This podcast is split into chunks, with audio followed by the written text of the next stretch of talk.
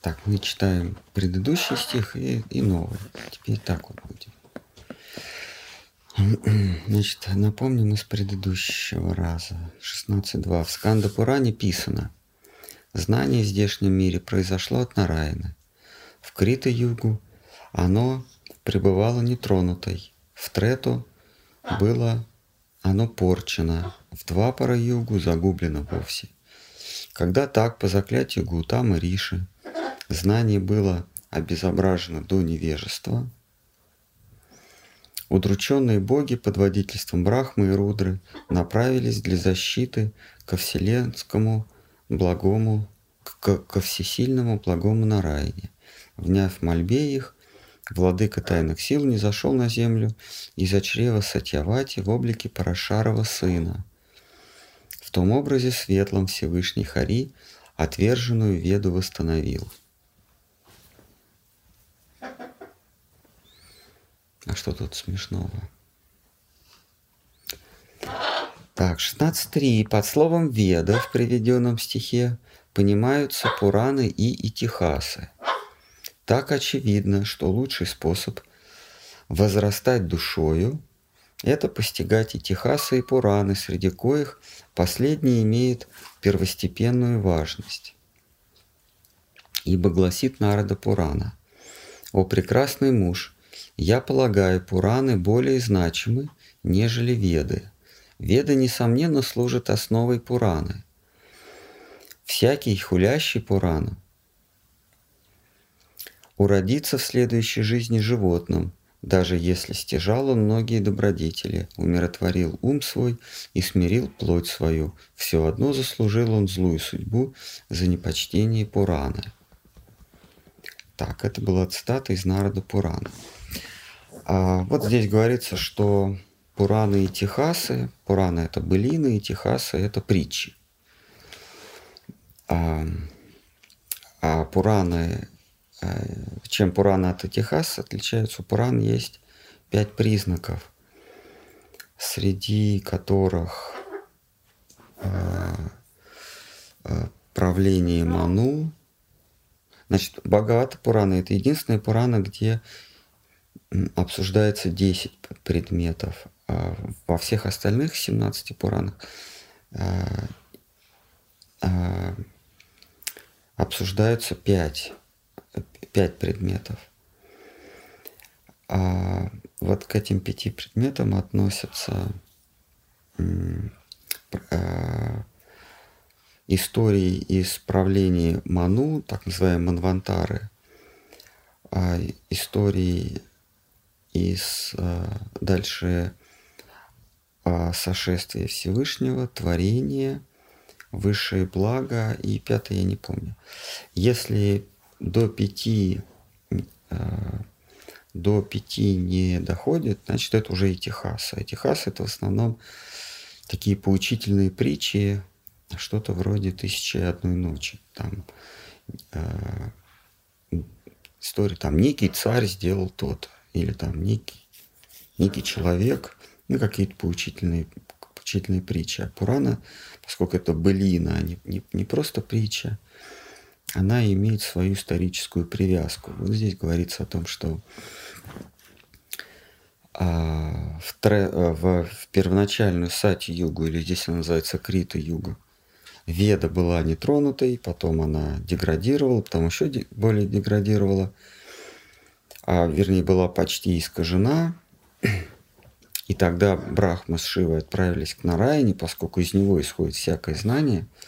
Господь Нараян, Господь Кришна в Гите говорит, что от меня исходит всякое знание и отсутствие такового, или забвение он это еще называет.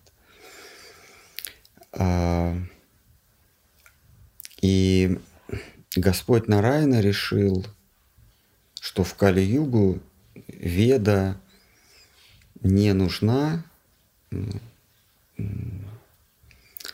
потому что у человека нет недостаточно ума, недостаточно рассудка для ее постижения, и самое главное, недостаточно времени. В Кали-югу люди живут в 1000 раз меньше, чем в Трета-югу, чем в Сати-югу. У них просто физически нет времени Кроме того, у них еще и мозг не так устроен, вернее, ум не так устроен. Вот у них физически нет времени постичь веду, поэтому Господь, из которого исходят все знания, решил преобразовать веду в некий массив сказаний, привязанный к истории, к реальной истории, или просто поучительные притчи. И веду он изложил в виде Пуран. Веду он изложил в виде Пуран. Самый большой, ну, второй по величине является Бхагавата Пурана. Есть, по-моему, это Нарада или Сканда Пурана. Она в 10 раз больше, чем Шримад Бхагавата. То есть вообще вот 10 таких томов, как наших.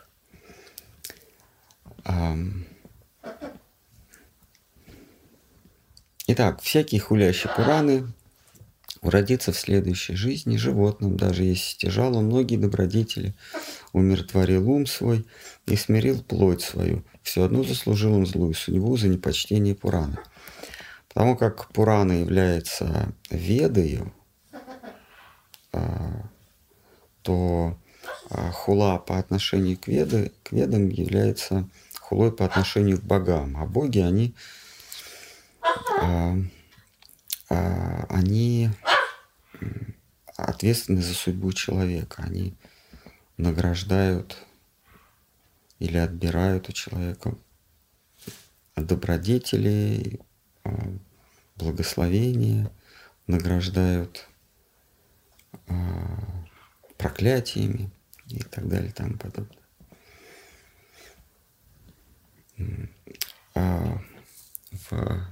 Опять не помню, в какой Пуране сказано, что за хулу против священного слова Чандра является одним из 8 главных богов, управляющих вселенскими началами, вселенскими стихиями. Есть 9, это его еще называют самый главный бог, это бог судьба Яма. Но вот управляют, ну, значит, 8 управляют судьбою, ну или даже так не судьбою, а благоденствием человека, когда он бодрствует, в смысле, пока он живет, то есть в жизни. А 9 такой теневой министр, но он считается самым главным, он посмертный управитель. То есть после того, как душа переходит в отрицательную фазу существования, то есть фазу между жизнью. Такое есть межсмертие, это вот как вот мы сейчас. Оно еще называется бодрствование. И есть межжизнье. Это такое фаза существования между воплощениями. Вот этой фазой или этим отрезком нашего бренного существования управляет Яма, судьба, бог-судьба, Ямарадж. А 8 других богов управляют нашей фазой бодрствования, ну или отрезком во время воплощения. Вот. И если хулить Пурану, то Чандра — это тот, кто управляет такой стихией, как манас или ум, или луна. Да, вот луна, она влияет на всяких тронутых и психанутых. Вот Чандра, он как бы удаляется от тебя, или отдаляется от тебя, и человек теряет рассудок. Вот эти вот психи, они таковы, потому что Чандра решил больше ими не заниматься и пустил на самотек формирование их стихии вот этого манаса. Поэтому они считаются ненормальными.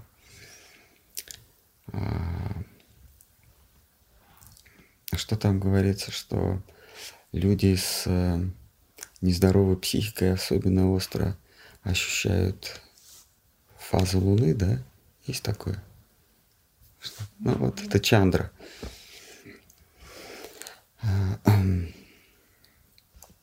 Вот, за то, что хулят Пурану, поэтому заслуживает злую судьбу такой человек. Так, ну вот, мы и закончили 16-ю, мы можем, да, можем 1 стих 17 прочесть. Все равно мы встретимся в следующий раз, если судьбе будет угодно дожить до следующей недели, то начнем, повторим все равно 1 из 17. В Прабхаса Канде Сканда Пураны сказано: «О лучший из брахманов, я полагаю значимость Пуран наравне с ведами. Ведам служит...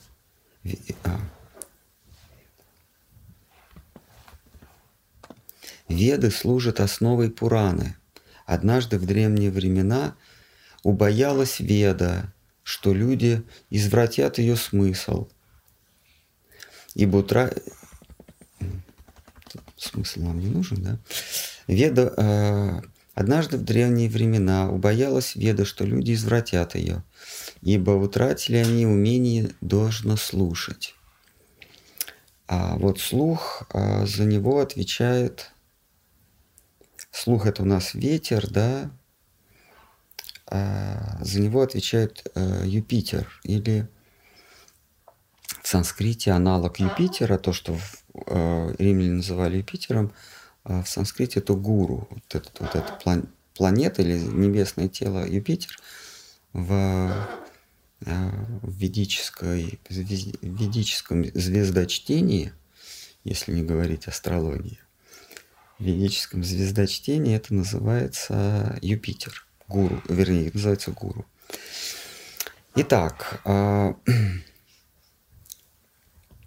«Однажды в древние времена убоялась Веда, что люди извратят ее, ибо утратят умение должно слушать». То есть у них будет гуру, Юпитер уйдет, лишит их способностей, которые он дарует традиционно. Марс — это огонь, понятно, да, вот он дает активность, силу, воинственность, доблесть, а Юпитер дает слушание. Тогда выступили Пураны и Техаса безусловным основанием Веде, что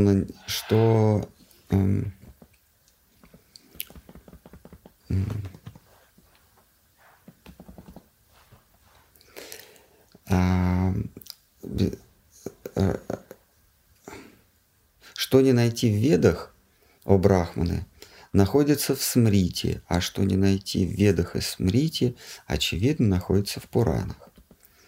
О брахманы, кто познал Веды и их ветви, и познал Упанишады, но не ведает Пурану, тот не вполне учен. Так. Ну что, давайте на этом... прервемся. Что можно здесь пояснить? Ну, собственно, этот стих самопоясняющий. Я вернусь к мысли, к которой мы всякий раз возвращаемся, читая эту книжку. Собственно, почему здесь мы изучаем про Пураны, про Веды? Потому что существует три способа постижения истины. Под истиной понимается то, что неизменно, то, что не подвержено влиянию наблюдателя. Это истина. Как бы ни менялся взгляд наблюдателя, есть нечто, что не зависит от него. Это называется истина. А то, что описывает эту истину, тоже считается истиной. Вот эта книга, этот трактат, первый из 6, он еще называется Самбандха, трактат о Самбандхе, о связи. О связи чего? О связи описания или текста и самой истины. Мы традиционно понимаем под истиной некое правдивое высказывание. В ведической традиции, философской традиции под истиной понимается не то, что описывает, а нечто, что описывают. А то, что описывает, то есть сам текст, он не совсем предмет описания. И только в самой верхней точке бытия, если так можно сказать, бытия, в самой верхней точке описание, то есть слово об истине и сама истина, они сходятся, как лучи сходятся в самой точке своего источника, они сливаются, они становятся одним. Также и есть некая точка, где слово, описывающее, и сам предмет описания становится одним и тем же. И эта точка есть самый центр, то, что Шидхар Махарадж называл центром, поэтому он и называл это центром. Это есть Кришна. То есть Кришна, слово Кришна и сам Кришна — это одно и то же. Тогда как на уровнях ниже, скажем, на уровне Царства Божьего, есть Веда, а есть Бхагаван или Брахман, истина. Вот Веда, она описывает истину. Но там выше, в Галоке, слово и сам предмет — это одно и то же. И, соответственно, чем дальше мы отдаляемся от центра, тем предметы его описания все более и более разнятся. И вот в нашем мире чувственного опыта предмет описания вообще никак не соотносится со словом, которое его описывает. То есть эта разница, она все более и более разительная.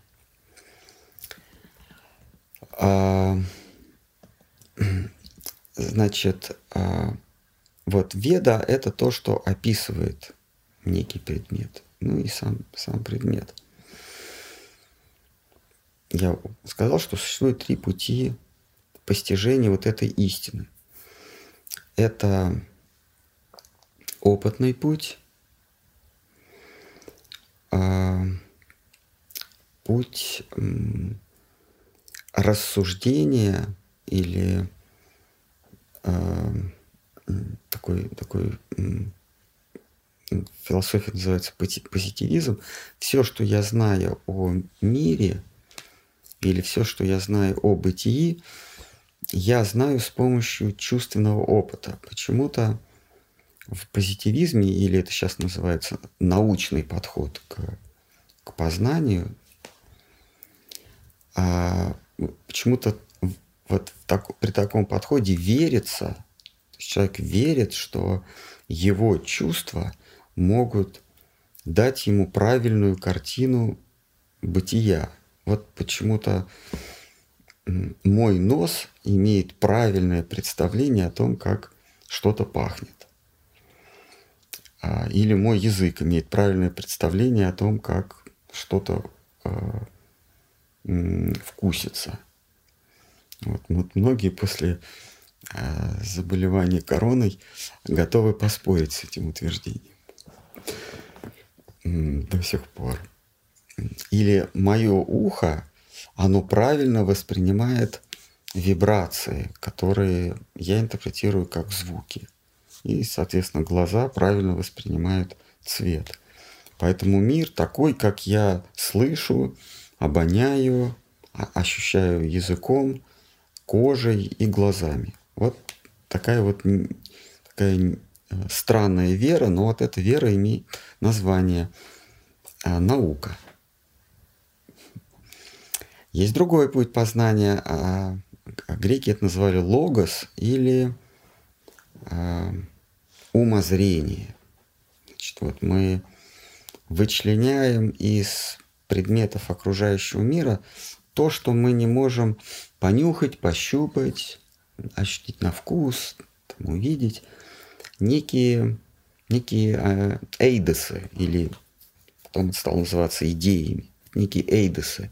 Это то, что я не могу увидеть глазами, потому что, очевидно, глаза неправильно передают мне реальность. И к этим эйдосам относится то, что мы называем абстрактные понятия, да? Числа или причина, следствие, расстояние, время.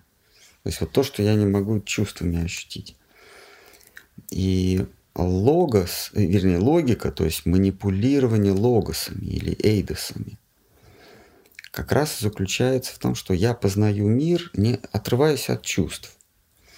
Это более точное или более надежное постижение мира, но не совсем надежное, потому что очевидно, с помощью вот этой логики или манипулирования эйдосами я понимаю, что за границами умозрения есть то, что я не могу узреть не то что глазами, но даже и умом, то есть с помощью логики. То есть так же, как чувства имеют свои границы или ощущения имеют свои границы, я не могу слышать, ультразвук, а какая-нибудь мышь летучая может, но при этом она не может воспринимать колебания какого-то другого диапазона. Вот. И я прихожу к пониманию, что за границами чувств есть что-то, что чувствами я не могу зарегистрировать. И вот это что-то за пределами чувств есть логос, или эйдос, идеи. И точно так же, как я чувствами не могу зарегистрировать идею, также есть нечто, что я не могу умозрением зарегистрировать. Оно еще называется мета. Вот сейчас принято говорить метавселенная. Это правильно. Ну, физики, греки называли это метафизика. То есть то, что за границами физики, физического мира. А римляне это называли, в латыни это называется трансцендентное. Греки говорят метафизическое. А в ведической традиции это называется парабрахман. Пара или мета за пределами нашего мира. Парабрахма. Да? И вот это, то, что находится за границами логики, за границами умозрения, есть основа бытия. Так же, как идеи есть основы физического мира. Например, круг. Любая геометрическая фигура, возьмем круг. Это идея. Но эту идею кто-то может показать физически, то есть для глаз. Но очевидно, что вот круг, который мне нарисовали, он не идейный круг, или точнее, не идеальный круг. Идеальный круг, он существует в мире идей, в мире логосов, эйдосов. А то, что я вижу, это физический или реальный, да? Что сомнительно, но реальный круг. Он какой-то приплюснутый. В общем, там какие-то неровности, он не идеальный. Точно так же есть у греков, у Сократа, это называлось сверхидея. То есть вот есть мир идея, есть вот сверхидея. Сверхидея она одна. Это вот Господь Бог. И вот Он есть действительная истина. Вот Он действительно незыблемый. Потому что идеи, они тоже... Они множественные, они разнятся. Но вот есть нечто совершенно незыблемое. Вот это истина или какой металогос, какой-то суперидея. И так же, как идею я не могу пощупать и понюхать, вот эту вот сверхидею, вот это абсолютное благо, Господь Бог, я его не могу и размышлением или умозрением прочувствовать. И, соответственно, логика или умозрение не срабатывает, коль скоро я говорю о нечто, лежащем за границами умозрения. И для прикосновений, для постижения его нужен другой инструмент. Этот инструмент есть откровение. Если вот эта сверхидея, Господь Бог, сам не явится ко мне, я ни умом, ни руками, ни глазами не смогу к нему прикоснуться. И это подводит нас к необходимости другого метода познания, который называется веда или откровение. То есть высшую истину я могу постичь, к ней могу прикоснуться только с помощью откровения. Не умом, ну и тем более не чувствами. И дальше перед нами стоит выбор, а существует ли в принципе откровение? Ну, то есть, да, я его не могу не почувствовать, не постичь логикой, а только откровением. А вообще в этот мир откровение приходит, может, его вообще не существует. И вот Веда Вьяса, Двайпаяна Вьяса, он начинает перебирать мысли, или массив мыслей многих мудрецов и пытается в них увидеть знание, которое пришло путем откровения, но не путем размышления. Вот таким образом он вычленяет 6, сам он является 7-м, он вычленяет 6 даршанов, ну или философских доктрин или метафизик, 6 метафизик, которые, по его мнению, ну никак не могли быть получены ни опытным, ни умозрительным путем, а только путем откровения. И к ним относится вот то, что мы называем веды или 4 веды, соответственно, и Техасы. Тут упоминаются Упанишады, это прям философские произведения.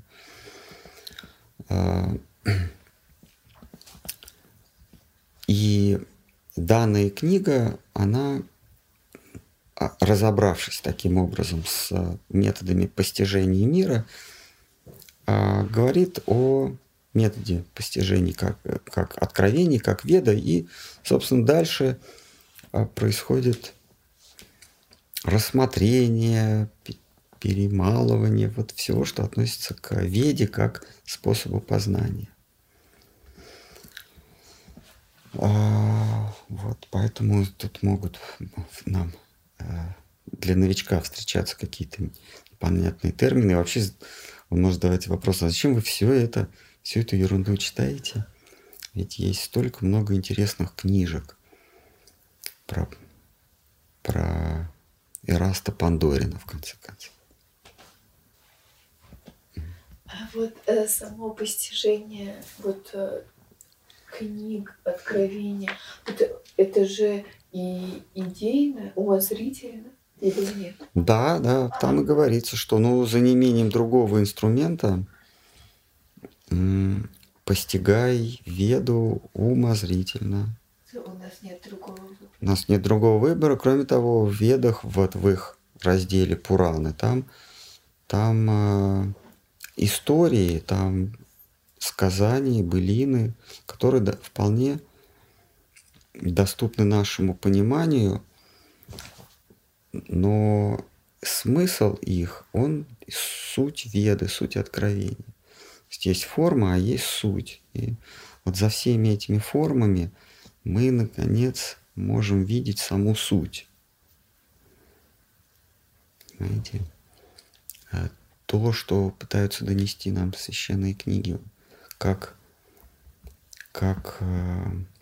если человек надел просторные одежды, мы не можем сказать, худой он или толстый. Но когда он начинает двигаться, вот эти движения внешнего контура, они в конце концов нам помогают понять его комплекцию. То есть там, где они не ужимаются, понятно, что это уже граница. Вот. Ты идешь и спрятался за свободными одеждами. А все равно ты Джордж Майкл на исходе своей жизни. Вот Веды, они за всеми этими... Ой, Пураны, они за всеми этими историями, понятными нам, скрывают саму суть, сам стержень. Если мы читаем, мы, в конце концов, приходим к пониманию. Просто тогда в чем отличие? Вот если есть умозрительное познание и есть откровение, и откровения все равно познаются умозрительно, тогда в чем отличие?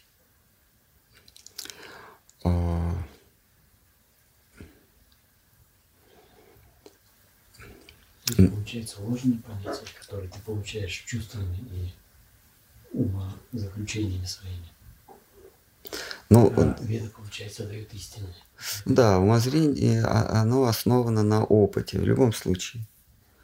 А Веды основаны на откровении, которое когда-то получил кто-то из мудрецов или святых.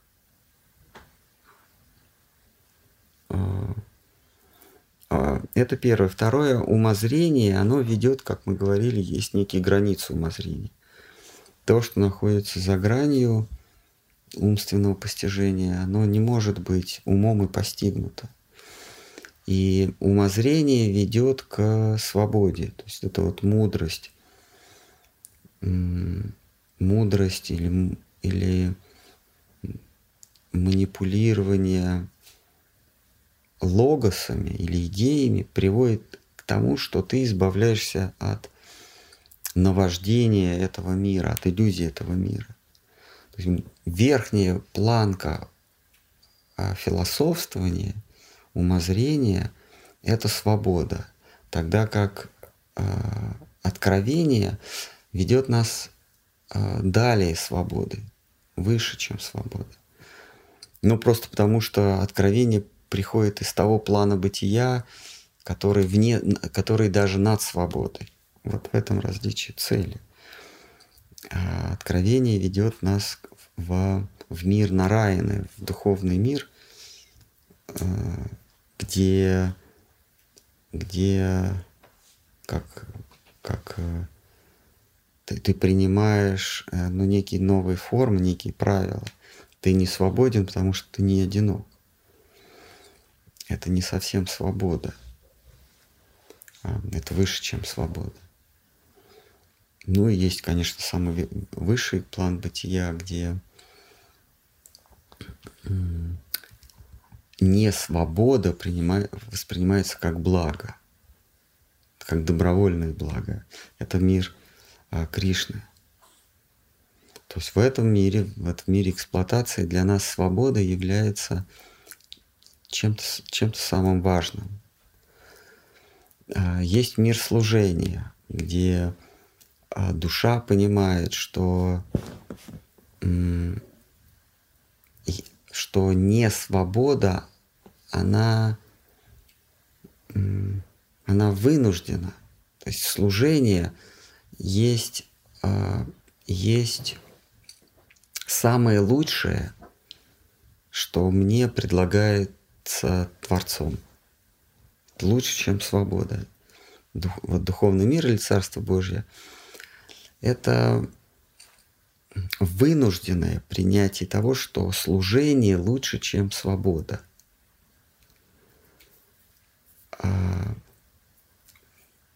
Поэтому Гопа Кумар, он тяготился, потому что он вынужден был это принимать. Некая все равно есть вынужденность в Царстве Божьем.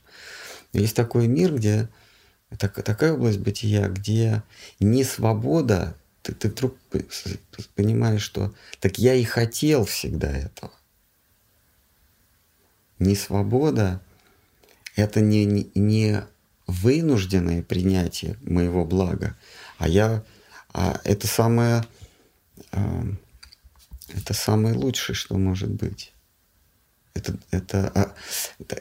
я бы так сказал, это радостное принятие, а не свобода. Если в Вайкунтхе, в Царстве Божьем, это мудрое принятие, не свобода, мудрое принятие условий, то мир Кришны — это радостное принятие. И я смелюсь предположить, что если бы вот этого плана бытия не было, где несвобода — это желанное, это радостное принятие,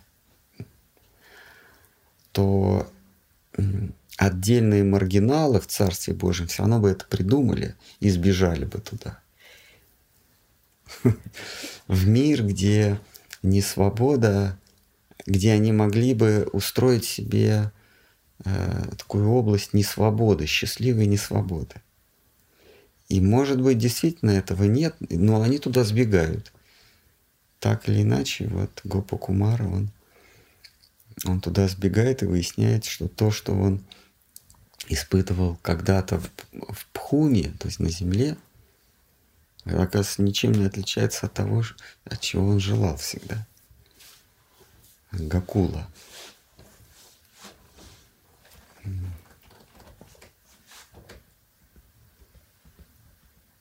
Может быть, они и сотворили себе Кришну.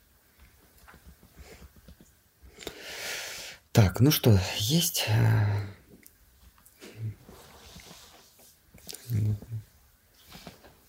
Кто-нибудь, может, хочет ударить в грязь лицом в переносном смысле? Это Лора полетела, да? Как будто, да. Знаешь, можно вопрос? Пожалуйста. Поклоны. Скажите, вы сказали, там Вьяса вычленил то, что получено путем откровения. А как он это сделал?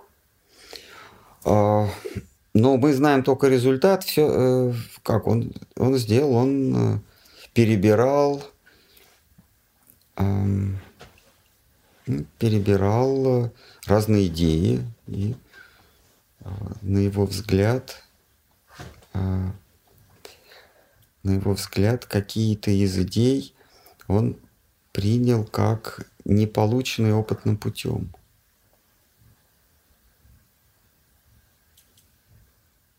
Ну вот как мы выбираем произведение искусства, отличаем гениальное произведение искусства от фальшивки, от подделки. Как-то по наитию, наверное. Вот есть гении, да, есть мастера, есть ремесленники.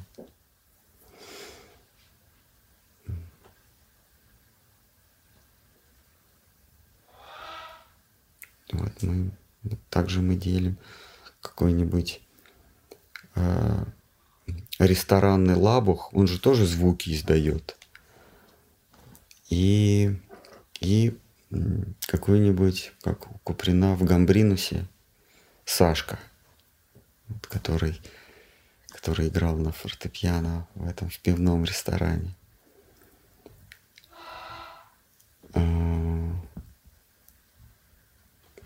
И он заставлял плакать всех от рабочих в доках до каких-то там девиц легкого поведения или каких-то интеллигентов. Все под звуки его скрипки плакали.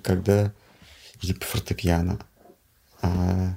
И когда его забрали на войну, значит, кто-то пытался играть как он, но у людей вызывало только раздражение. Нам бы это было трудно сделать, как вот в шахматах. Для нас всякий, кто знает, как двигать фигуры, для нас мастер.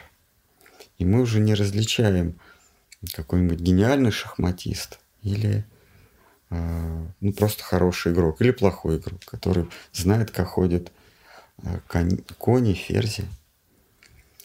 Но вот сами мастера, они между собой говорят: нет, вот этот вот гений, а этот просто запомнил, что там гамбиты и эндшпили, что там шахматы. Он запомнил, просто воспроизводит, да? Ничего нового он не привносит. Все его партии — это слепки или комбинации каких-то других партий. А вот тут вот, а вот этот играет, как будто он открыл новые шахматные пространства. Играет от себя. Непонятно, где он это все взял. Но это видят мастера. Мы это не увидим. Для нас двигает фигуры. Все умницы, все гении. Точно так же в искусстве, в музыке, например, или в живописи. Для нас, для меня, если краску намазал, уже молодец. Я ничего не соображаю в изобразительном искусстве. А для тех, кто пытался рисовать эти формы, силуэты, передать оттенки, краски, настроение, вот для него какая-нибудь картина, кто там, Моцарт, да, «Девятый вал», для него это вот эта картина передает настроение вот этого шторма. И его мнение для нас должно быть важным, что действительно вот это произведение не от мира сего, то есть явно этот творец, этот художник черпал свои силы не из барабанной дроби, не из рисунков в учебнике по изобразительному искусству, а что-то на него не зашло.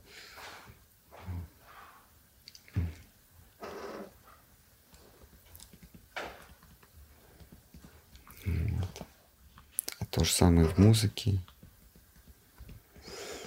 в живописи, в зодчестве.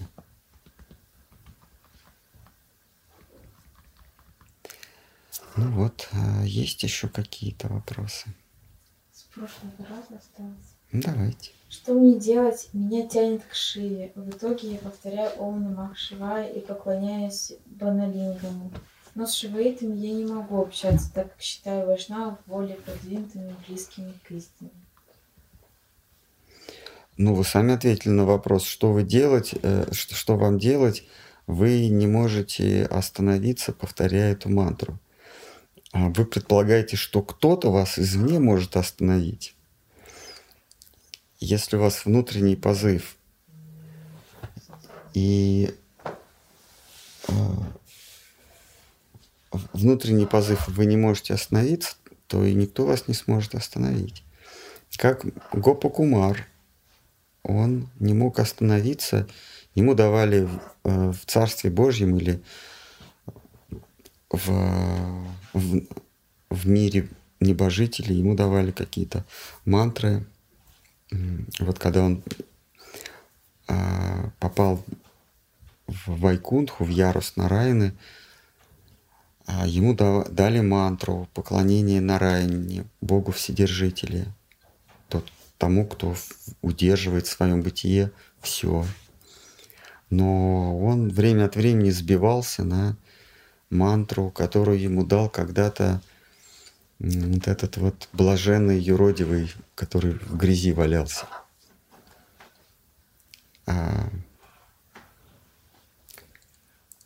Помните, они там какого-то блаженного, который валяется в грязи в своих выделениях, и вот они его привели в чувство, и он по секрету этому мальчику сказал: повторяй вот эту мантру. И дальше в каком бы психоделическом трипе Гопа Кумар не находился, эта мантра, она всегда всплывала. Даже когда ему снилось, что он находится в Царстве Божьем. есть когда ему вообще было хорошо. То есть там от каких-то агентов влияния ему вот, ну, совсем было хорошо, все равно и в минуту трудностей, и в минуту блаженства вот эта мантра, она всплывала в его сознании, и он ее повторял и повторял. Помните, он, будучи в Царстве Божьем, удалялся в какие-то укромные места и с упоением повторял мантру Кришны Гопала, мантру, которая связывает его с мальчиком-пастушком, Господом Кришной. И тут появлялись другие, новые агенты влияния. Звали его в более высокую сферу бытия, или в более низкую, или в более высокую. Там какое-то время его сердце успокаивалось, на какое-то время, а потом снова эта мантра мальчику-пастушку всплывала на поверхность его сознания. Он не мог ничего с собой сделать, и вы тоже не можете с собой ничего сделать, вы повторяете мантру Господа Шивы. А вайшнавы, они тоже почитают Господа Шиву, но как слугу Кришны. Шива есть ади-вайшнав, то есть вайшнав номер один. Он первый вайшнав в этом мире. И если Господь Шива соблаговолит, Он вас от себя перенаправит к поклонению Нараяне. Если нет, то вы в счастливом угаре, с гибельным восторгом, как пел Владимир Семенович Высоцкий, с гибельным восторгом пропадаю, но с восторгом вольетесь в свиту Господа Шивы и будете с гиканьем, гаканьем, с воплями, с пляской рушить жертвенные алтари фарисеев, книжников и прочих подражателей, мочиться в жертвенное пламя, разрушать храмы. Собственно, так. Но с весельем. Без оглядки. Махарадж, почему все-таки перед Гопал-Кубаром его гуру предстал в первый раз в таком неприглядном виде? Ну, как мы вот сегодня читали Джада Бхарата, он блаженный юродивый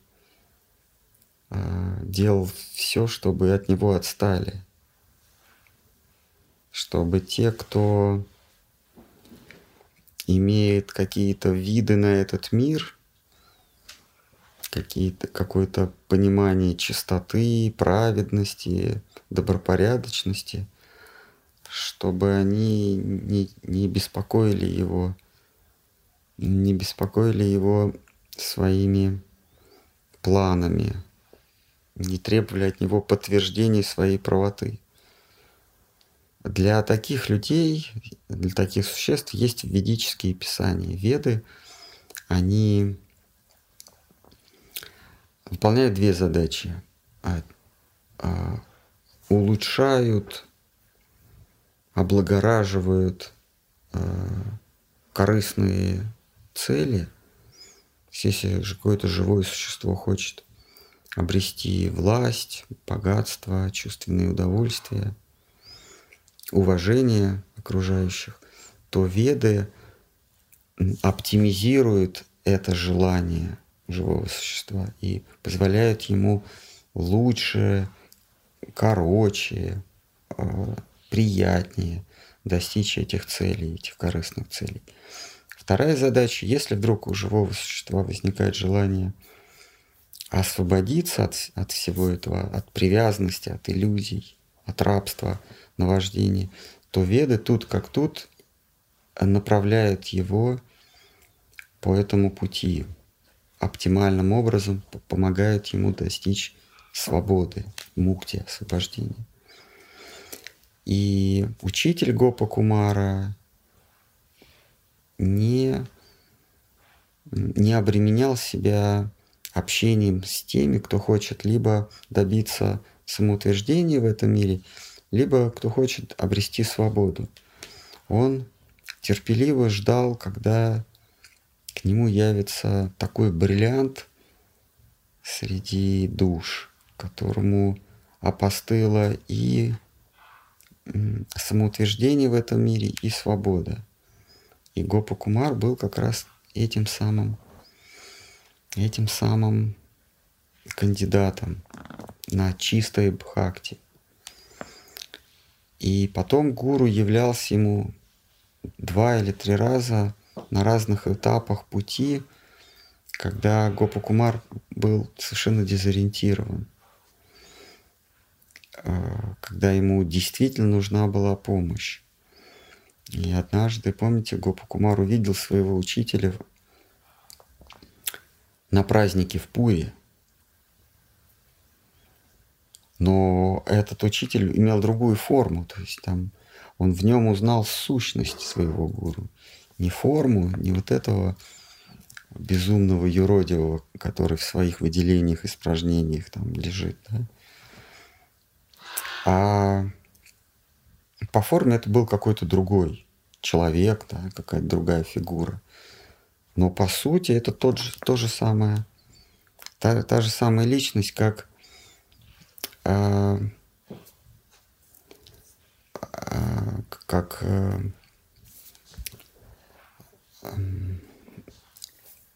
наш один из 6 саньяси, учитель Самбантха Гьяны, да, Прайоджины. Это забыл, как его зовут, один из 6 Госвами. Он, когда он утратил Махапрабху, он отправился к Рагунат Дас Госвами, да. Он отправился к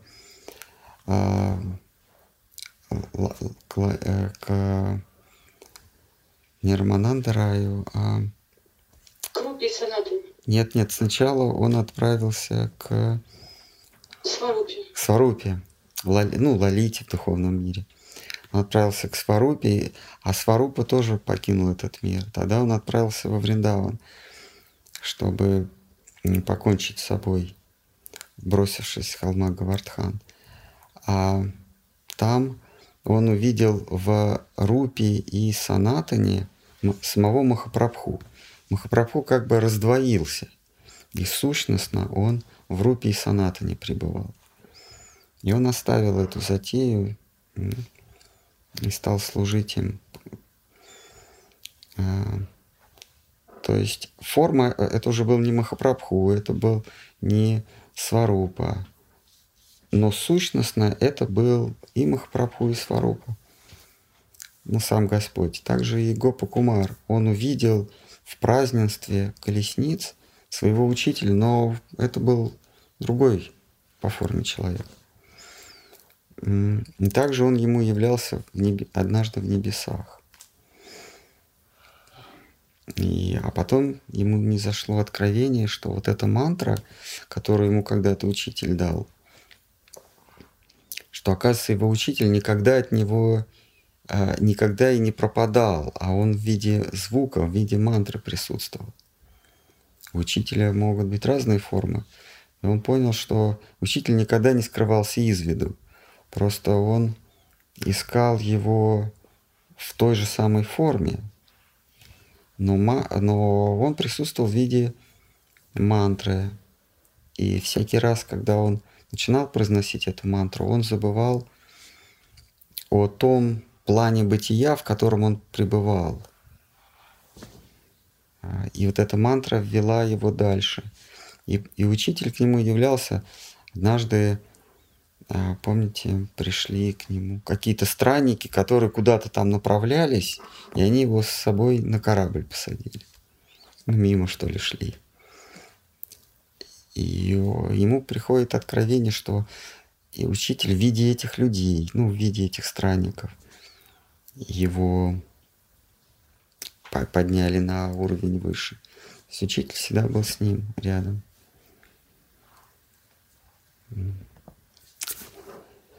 Есть еще какие-то... Шитар Махарадж часто говорит, что мы приверженцы сути, а не формы. И вот в данном случае и касательно учителя тоже выходит, да? Да, да, конечно. Вьясадева, он с нами до сих пор. Мы его физическими глазами не видим, потому что даже если мы отправимся в Бадарикашрам, то мы видим пустую пещеру. Ну, не пустую, там сидит жрец, сидит какой-то брахман и поклоняется изваянию Вьяса. Но ничего, кроме каменного изваяния и вот этой вот пещеры со скосившимся потолком, мы ничего не увидим. Но при этом он присутствует. Ну, как он присутствует? Он присутствует в виде своих произведений, в виде Шри Бхагаваты,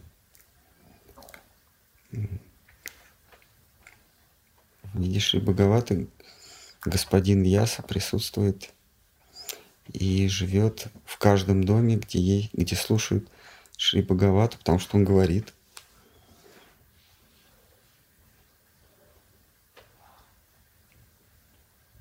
И Господь Шива.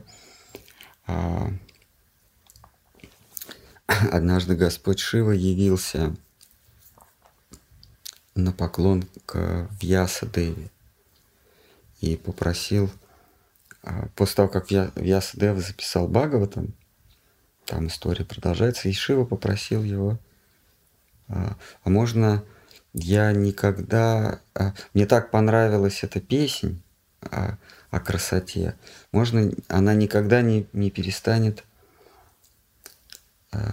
звучать для меня. Я не хочу, чтобы она прерывалась. Потому что Шива, он присутствовал в том собрании. Там, Вьяса он записывал за своим сыном. Мудрецы присутствовали. Кстати, все 6 мудрецов, которые дали... Вот эти 6 даршинов, они тоже присутствовали, все слушали Вьясова сына, Шуки. И вот когда этот сказ закончился, Вьяса записывал. Шива обратился к Вьясе с просьбой, можно, для меня она никогда не закончится. И Вьяса сказал, там, где будут слушать Шримад Бхагаватам, ты тоже будешь присутствовать. Так что, вот исходя из этой притчи, там, где слушают Шримад Бхагаватам, Господь Шива где-то сидит и тоже слушает. Вот. Так что вот. Это вот тому человеку, который привязан к Господу Шиве. Шива, он слушает Шримад Бхагаватам. И если вы преклоняйтесь перед Махадевом, господином Шивой, то слушайте и читайте Шримад Бхагаватам, и ваш Господь будет всегда подле вас.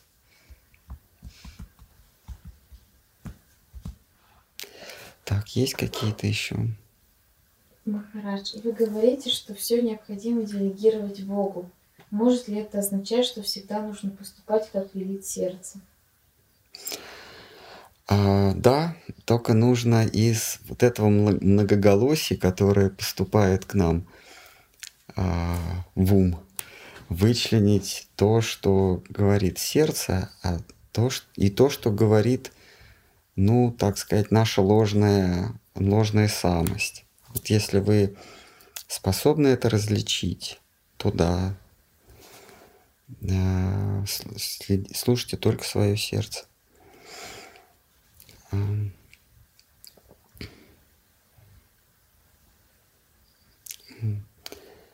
У нас есть такой шум в голове. основном мы слышим то, что требует от нас наше ложное эго.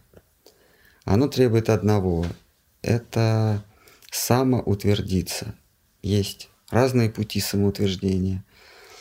Это физическая сила, благолепие, здоровье, телесная привлекательность. Вот так вот можно самоутвердиться,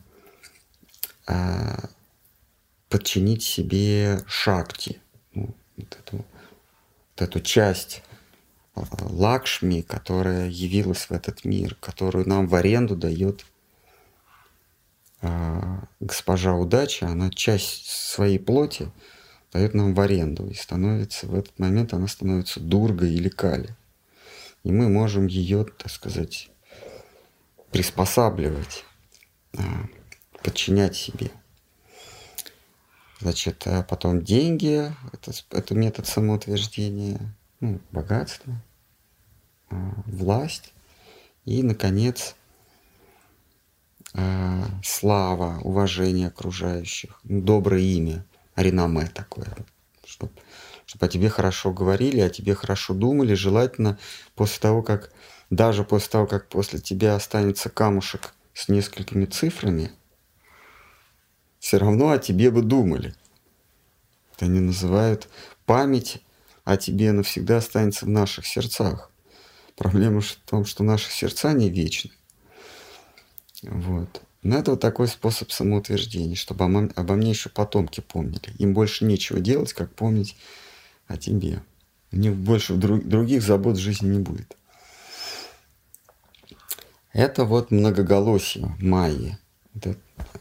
И ты пытаешься либо телесно ее к себе привлечь, либо купить ее, либо приказать ей, либо сделать таким хорошим, что она сама припадет к твоим ногам. Майя. Вот.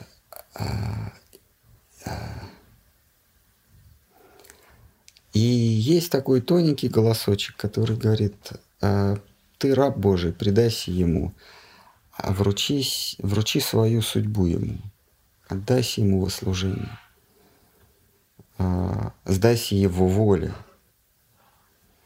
Но мы часто это не слышим или слышим, но примерно никогда. И для этого раб Божий, кандидат, зная, что такое происходит, что мы не способны услышать вот этот голос своего сердца. Господь нам это говорит из сердца: «Предайся мне и обернись ко мне, я твой друг, я не желаю тебе зла, пойдем во Вриндаван». И раб Божий, признавая, что не способен услышать этот голос, находит нечто, через которого или через которое он считает голос сердца транслируется к нему. Это может быть Бхагавата книга или Бхагавата Вайшнав. Бхагавата книга — это текст, написанный Вайшнавом или записанный Вайшнавом. Или Бхагавата Вайшнав — это Вайшнав во плоти, который не через сердце будет говорить, а через ухо. То есть извне будет тебе говорить то, что тебе сказало бы сердце. Пока однажды ты не поймешь, что голос Маха Бхагавата Вайшнава и голос твоего сердца, они сливаются воедино. Это, оказывается, одно и то же. И тогда из сердца Господь будет тебе диктовать, как поступать. Пока мы не слышим голос сердца, мы у Шри-Гуру спрашиваем, как мне быть в этой ситуации, в этой или вообще в жизни. Но когда мы очистим свое восприятие от вот этого многоголосия «самоутвердись, самоутвердись, самоутвердись», вот когда мы от этих голосов очистим свою душу, свое восприятие, мы вдруг увидим, что то, что говорит Маха Бхагавата Вайшнав в виде книги или устами, и то, что говорит мое сердце, это одно и то же. Сердце уже сердце начинает нас вести. Это очень высокая стадия, она называется рага или служение, или бытие по настроению. Это очень высокий уровень. Если мы пытаемся на него соскочить, то есть слушать голос сердца, недостаточно очистив свое восприятие, то мы соскользнем и снова будем слушать голоса «самоутвердись», но думая, что это голос сердца. Стань религиозным деятелем, возглавь такую-то организацию, такие очень, очень тонкие, стань ачарьей. И тогда ты врываешься в какой-то мат, говоришь, я здесь самый главный. Вы жили для того, чтобы следовать за мной. Вы вообще и родились для этого. Потому что я знаю столько много всего нового, и посмотрите на мою благочестивую внешность. Я даже могу прослезиться, когда молюсь Кришне. Вот примерно так.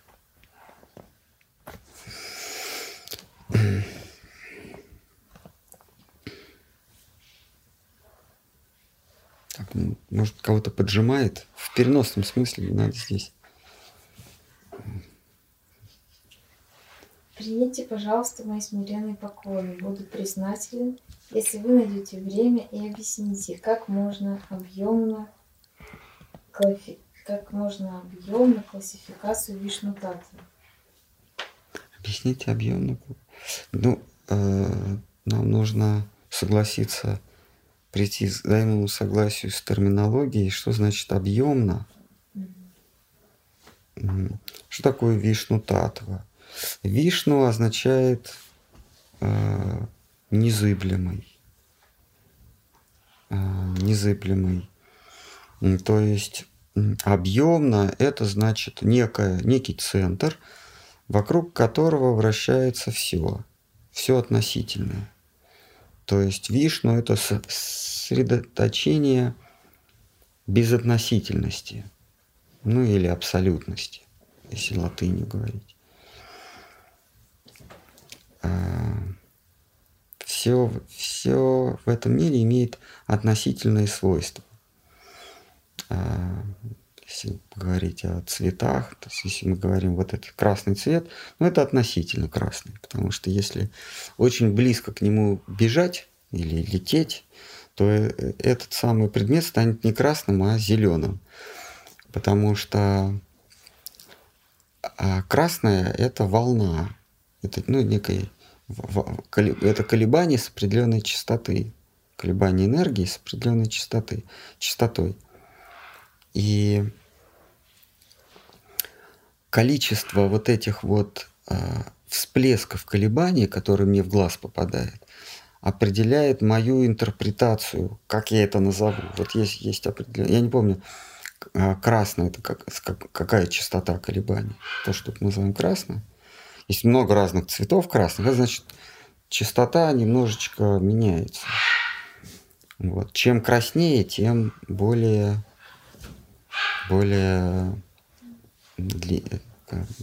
длинная частота. Чем плотнее, тем более. Чем темнее, тем более. Если очень быстро двигаться к тому, что мы называем красным, оно становится следующей, после красного, после красного уже ничего не идет. Желтый, становится желтым. Потом желтый переходит в зеленый, потом зеленый переходит в синий. Если совсем-совсем быстро двигаться, то мы уже это будем слышать. То, что я говорю красное, я это уже слышу. Если очень близко двигаться, потому что количество взбудоражений меня будет больше, я уже не буду воспринимать это как цвет, а уже буду как звук воспринимать. То же самое колебание. Итак, все в этом мире, я привел пример с цветом, то же самое можно со звуком, запахом, имеет относительную природу. В теории относительности это называется относительность одновременности. То есть то событие, которое я называю одновременным, если я начинаю двигаться с какой-то скоростью, оно уже не одновременно. Сначала происходит одно, а потом происходит другое. И наш окружающий мир, чувственный мир, это на самом деле не пространственный мир, а временной мир. Пространство не существует. Пространство – это моя интерпретация событий, происходящих во времени. Вот, например, когда я вижу какой-то предмет, ну, возьмем черный карандаш, ну, черный стержень какой-то, да, я говорю, это стержень полметра. На самом деле это моя интерпретация моих ощущений. Что такое? Что на самом деле происходит? Я сначала регистрирую событие, которое называется, ну, если он на белом фоне, да, которое называется переход из белого в черное. А потом, подчеркиваю, я регистрирую события, которые называются переход из черного в белое. И вот эти два события я называю черный стержень, ну или там черную полоску.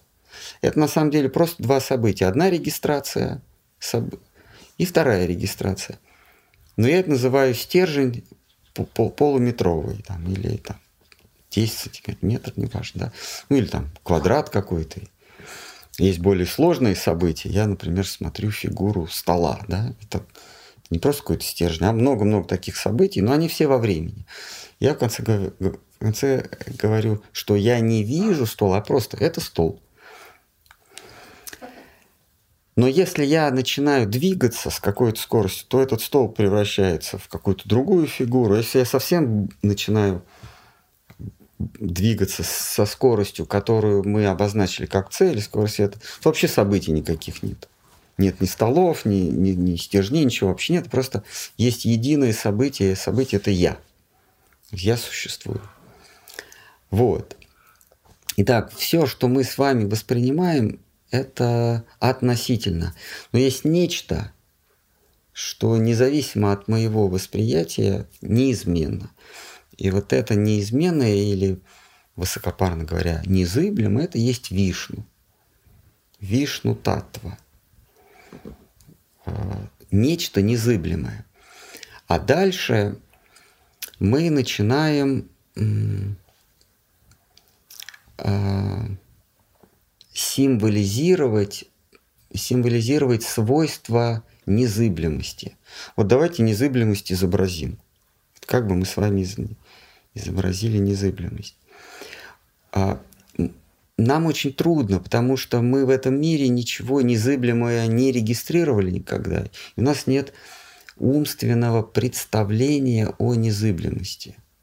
Мы только знаем, что незыблемость есть. Есть нечто, относительно чего все относительное. Как это изобразить? У нас нет инструментов. И мы тогда обращаемся к веде или к откровению тех, которые утверждают, что им эта незыблемость явилась. В нашей власти верить им или не верить. Но те, кому эта незыблемость явилась, вот в Шримад Бхагаватам часто мы встречаем фразу «мудрецы утверждают, что истина имеет…» и там дальше происходит описание. А тем, кому истина открылась, описывают ее так. Там, видите, какая формулировка? Так вот, мудрецы или те, кому открылась истина, кому сошло откровение, откровение не умозрительно, а откровением истина не зашла, изображают ее как прекрасный муж о четырех руках. Он держит лотос, разящий круг огненный, раковину морскую и палицу. Украшен он блистающим прибором, унизанным самоцветами. Он абсолютно симметричен. Если у него вот этого вот нету. Абсолютно симметричен. Ногти его напоминают изумруды, и от них исходит такое сияние, от которых сердце заходит. Я, правда, не понимаю, что это такое, но заходит куда-то. стан его узок, и грудь пересечена шнуром. Ну, можете почитать. И, значит, на груди у него знак удачи, и примостилась у него на груди сама удача. И даже графически изображает удачу. Вот я только не понимаю, как она у него примостилась. То есть это... Нет, как раз это я могу понять. Ну, вот так вот они описывают тем, кому Господь... Незыблемость не зашла сама лично, собственной персоной, они так его изображают. При этом никогда они не видят ее со спины. И вообще ни с каких ракурсов. Как картина. Вот есть картина Мона Лизы. Вот ты как ни встань, она всегда на тебя смотрит. То есть вот я бы с удовольствием сбоку посмотрел на Мону Лизу. Но никак не удастся. Наверное, какой-нибудь искусственный интеллект сможет ее в трехмерной реальности воспроизвести, но это будет все равно интеллект.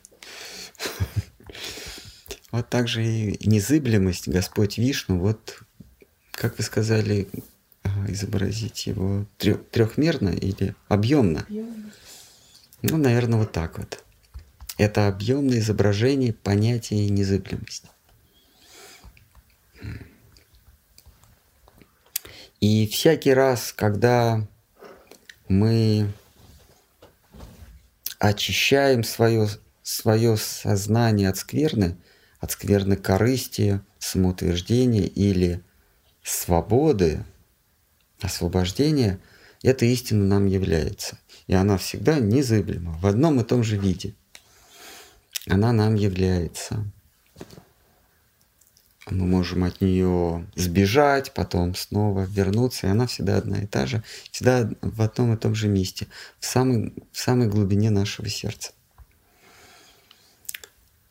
Она всегда там присутствует. Но есть нечто, что над истиной. И вот это нечто или этот некто отличается от истины тем, что его там никогда нет. Если Господь Вишну всегда на месте, то Господь Кришна никогда не бывает на месте. Он вечно увлекающая и увлекающаяся красота. То есть ее вообще нельзя застать. Его всегда нет. Помните Гопа Кумар, когда является в Галоку Вриндавана, и нету Кришны. И он какую-то старуху спрашивает: а простите, я туда попал? Она говорит: да, туда, но Кришны как раз нет. Он с друзьями убежал пасти коров. Ну, скоро должен вернуться.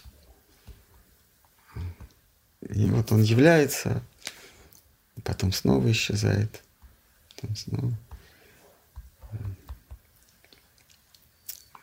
Ну вот, когда он является, то Гопа Кумар падает в обморок, и опять в этот момент Кришны нет. Вечно исчезающая красота. Может, его и нет. Но судя по описаниям наших учителей, все-таки он есть, но не где-то, а вечно исчезающий. Кто-нибудь хочет биться об заклад? Только не надо тут устраивать самобичевание. Вопрос. Когда Господь Нитянанда Прабху совершал паломничество по святым местам, как это описывается в читании Бхагавата, это он совершал один или вместе с саньяси Махавендрапури?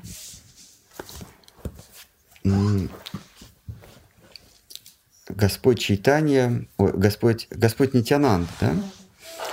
Господь Нитянанда, он был слугой у Мадхавендрапури, мальчиком-служкой. Мадхавендрапури забрал его у родителей. Однажды Мадхавендрапури проходил экачакру. Экачакра — это одно из самых-самых святых мест в мироздании. В Экачакре пандавы прятались от своих гонителей, потому что Экачакра, она дает защиту. Пандавы когда были в изгнании, и Господь Нитьянанда, он родился в Экачакре. Ну, родился или не родился, но он жил в Экачакре в детстве. И Мадхавендра Пури, проходя Экачакру, забрал у родителей. Так было, так в арийской традиции, в ведической традиции заведено, что странствующий старец может сказать, попросить, дайте мне в слуги этого ребенка. И какое-то время Господь Нитьянанда прислуживал Мадхавендра Пури. Сколько времени, я не знаю, может, в читании Бхагавати об этом сказано. Но потом, может быть, ушел из жизни Мадхавендра Пури, либо Мадхавендра Пури, дав ему посвящение, Нитьянанда говорит о том, что тот был посвящен в послушники, которые сами выбирают себе место послушания. Ну, как был отпущен, может быть. А может, Мадхавендра Пури покинул этот мир. И с тех пор Нитьянанда Прабху, он какое-то время странствовал, пока не пришел в Новодвипу. В своих странствиях не пришел в Новодвипу. И там он встретился с Махапрабху. Нитьянанда Прабху был на пару лет, на 2-3 года старше Господа Чайтаньи.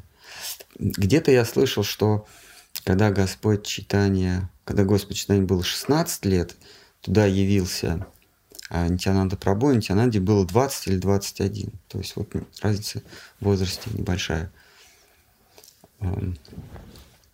И с тех пор он от Махапрабху не отходил.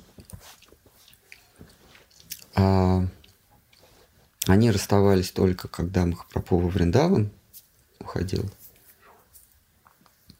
А так Нитьянанда Прабху его не отпускал никогда больше. И матушка Шачи его считала своим сыном, Нитьянанда. Но ей во сне явилось, что это двое его сыновей. И из Пури Махапрабху попросил Нитьянанду уйти в Бенгалию, в Гауду-Дешу, тогда не было Бенгалии, была Гауду-Деша, и там проповедовать. Какое-то количество лет перед уходом Махапрабху Нитьянанда проповедовал, скитаясь, странствуя по Вриндавану, по Новодвипе, но в окружении своих спутников.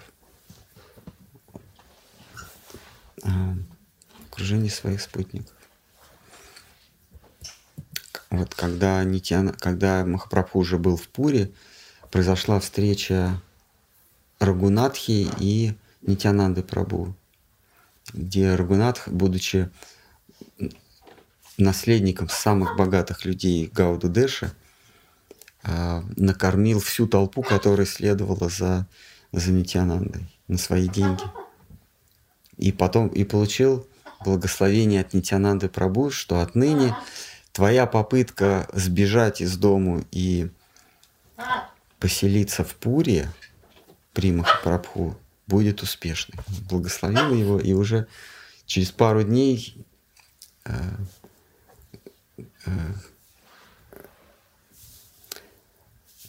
он смог сбежать в Пури, оторваться от преследователей.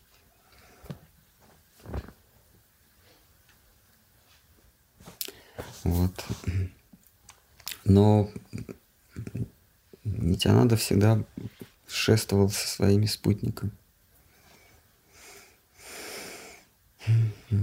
Есть.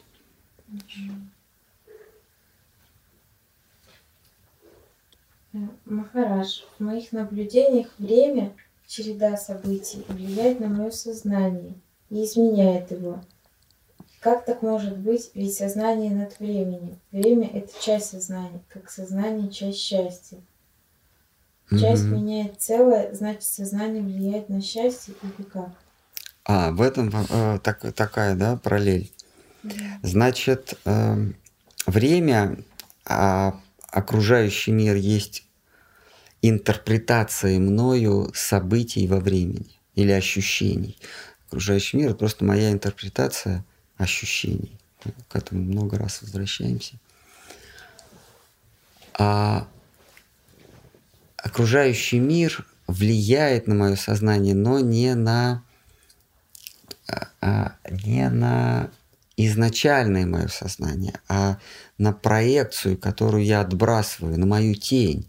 И эта тень называется мое ложное я. Вот окружающий мир влияет на мое ложное я. Другое дело, что я начинаю себя отождествлять со своим ложным я. Как в компьютерной игре я беру себе аватарку, беру себе персонажа, выбираю. И я как бы вливаюсь в него, я с ним сливаюсь и начинаю испытывать то, что испытывает он. Там у него здоровье уменьшается, или он кого-то победил, или кто-то его убил. Ну, в компьютерной игре. И я испытываю эти ощущения. Но все равно я и вот этот персонаж — это разные сущности. Я никогда не стану персонажем компьютерной игры. Я могу слиться с ним на какое-то время, но когда его уничтожат, когда мама выключит компьютер, я, наконец, все равно приду в себя. Я вспомню, что я — это я. А вот окружающий мир влияет не на меня, а на мою аватарку. Теперь вопрос: так же, как окружающий мир влияет на меня, в кавычках, так же сознание влияет на счастье. Счастье же — это более высокая категория, это более мула или основополагающая категория. Но влияет в том смысле, что Господь счастье, Кришна, Он исторгает из себя свое эго, что ли, да, исторгает из себя Бога. И вот на Бога мы можем влиять в том смысле, что Он может реагировать на нас. Например, мы поступаем против Его закона, против дхармы. И Он, как закон, возвращает нам наши неблаговидные действия бумерангом. В этом смысле мы влияем. То есть Он как бы реагирует на нас. То есть счастье исторгает из себя некую сущность, которая называется закон. Закон Божий. И вот на него мы влияем в том смысле, что он реагирует. Закон Божий реагирует на нас. Мы поступаем согласно закону Божьему, мы получаем благо. Мы поступаем против закона Божьего, мы получаем зло. Нам это отливается злом. В этом смысле мы влияем, но на закон, но не на самого Кришну. Так же, как материальный мир влияет не на нас, как на душу, на дживу. Мы, кстати, будем читать об этом в завершении этой книги.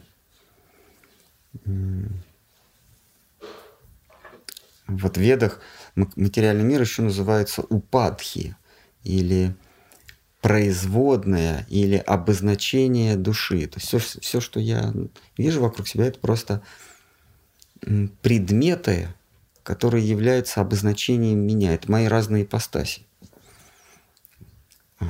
Упадхи их называют. Вот вопрос: упадхи влияют на меня, на дживу или на атму? Нет, упадхи влияют на нечто, что джива производит, на ум, но не на самого меня. Точно так же у тоже это ведическая концепция, у брахмана, то есть, ну, у бога, есть упадхи. А вообще говорится, что брахман, как дух, это есть упадхи высшей сущности. Но вот у брахмана тоже есть упадхи. И с ними, с брахманом, мы можем вступить во взаимодействие с некой ипостаси высшего духа. Это есть идеи. То есть я, как сознание, могу вступать в контакт с идеями. Идеи — это упадхи высшего, ну, или производные высшего незыблемого, с чем я в контакт не могу вступить. Сознание должно расщепиться на самоосмысление, на ублажение и волю. И самоосмысление оставить, как ракета первой ступени выбрасывается. Самоосмысление выкинуть и волю выкинуть. И останется только арадхана, служение. Вот тогда мы можем... Но это уже не мы будем, это сущность наша, это стремление к ананде, к блаженству. Вот это может вступить... Стремление к блаженству без самоосмысления, без воли может вступить в контакт с счастьем, с Кришной.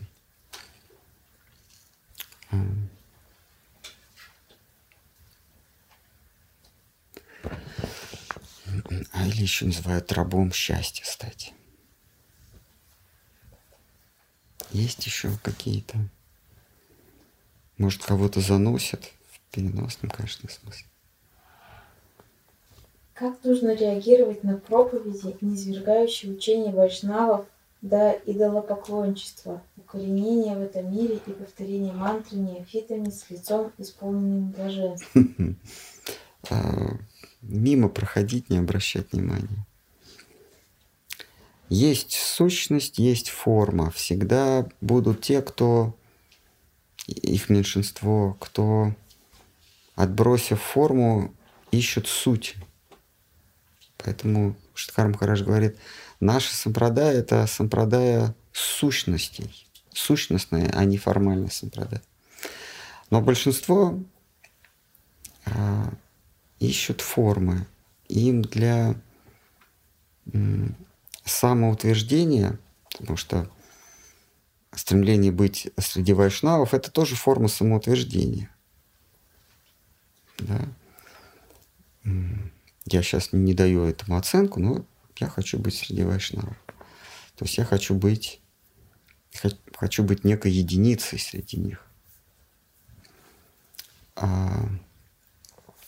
И кому-то, ну, большинству для самоощущения, что он с вайшнавами, нужны некие формальные признаки, которые потом еще и принимают какие-то количественные очертания. Например, чтобы быть вайшнавом, есть одна такая большая вайшнавская организация, они говорят, чтобы быть вайшнавом, нужно повторять вот такое-то количество кругов мантры. Или вот такое-то количество лет нужно посещать или, ну, что-то делать. Там вообще это все до количественных критериев сваливается. Или одеваться каким-то образом, себя обозначать, свое тело, чело каким-то образом. То есть нужны некие формальные признаки. Это неплохо, но когда формальность заменяет собой суть, вот тогда это становится плохо.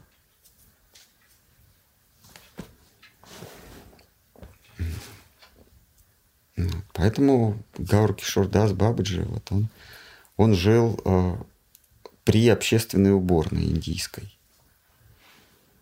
И человек, ищущий форму, он точно не прельстился бы таким садху, который еще вокруг себя рыбьи головы раскладывал, как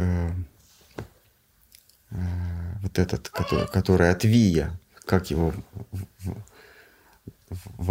Иван, да, который круг очертил вокруг себя, чтобы злые силы к нему не прикоснулись, и читал молитву.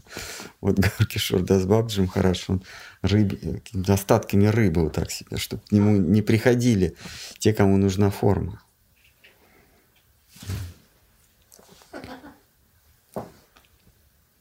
Да, смешного мало. Ну, продолжение. Где грань между уважением всех и отстаиванием идеалов перед учителями? О, тут очень жирная грань. А уважение всех — это значит соглашаться с тем, кем они себя мнят. Он говорит, я тебя уважаю в том смысле, если ты себя мнишь Наполеоном, я тебя уважаю, да. Я согласен с тем, что ты в своих глазах Наполеон. Это и есть уважение.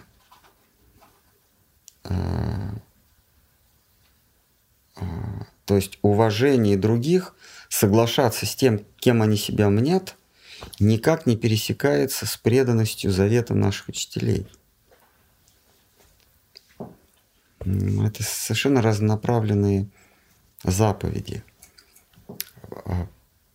Принятие учителей, то есть смирение и терпение, относится к высшему миру. К высшему миру мы смиренны и терпеливы. Мы принимаем все, что Господь ниспосылает нам судьбою, и готовы ждать Его сошествия в наше сердце сколь угодно, долго, терпеливо. Эти две заповеди, смирение и терпение, относятся к высшему миру и его представителям. А уважение и неожидание, уважение других и отсутствие тщеславия — это заповеди, обращенные в этот мир. Мы уважаем, да, вы себя считаете великими, значимыми или невеликими. Вот как бы вы себя ни считали, ради Бога, считайте себя такими, только не лезьте ко мне со своими выдумками. И что бы я ни делал в этом мире, ради Бога, не считайте, что я это делаю, чтобы вы меня считали хорошим человеком. Ваше мнение обо мне, вот ваше мнение обо мне, элементов этого мира, меня совершенно не интересует. Я буду действовать так, как хочет высший мир, так, как высший мир диктует мне. Да? Как Иисус Христос, Он уходил творить свою молитву в пустыне 40 дней, и Он Господа молил, чтобы тот явился ему и сказал, как ему поступить. И Господь ему явился и сказал, что должен пожертвовать собой, зайти на казнь. И тот его несколько раз переспрашивал, а точно тебе надо? Точно тебе надо? И когда его дьявол соблазнял, он ему предлагал возглавить восстание или стать учителем мира, или обрести тайные силы, чтобы там кого-то спасать. Тот все отвергал, там прокаженные к нему обращались за излечением. Он все отвергал как искушение. Где-то он показывал какие-то чудеса, но не для того, чтобы утвердить веру в своих приверженцев. Вот это есть отсутствие тщеславия. Не действовать так, чтобы... Не действовать ради того, чтобы тебя уважали, не действовать ради престижа. Так что эти вещи, они совсем не соприкасаются.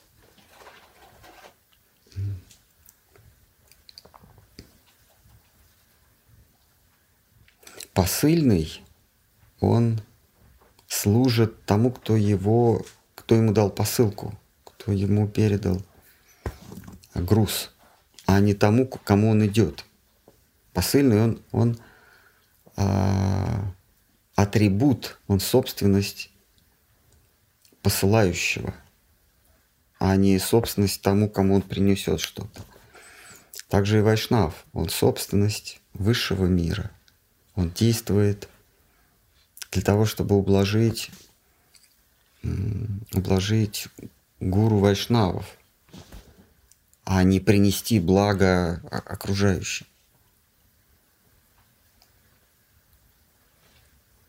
Тут вот какая грань.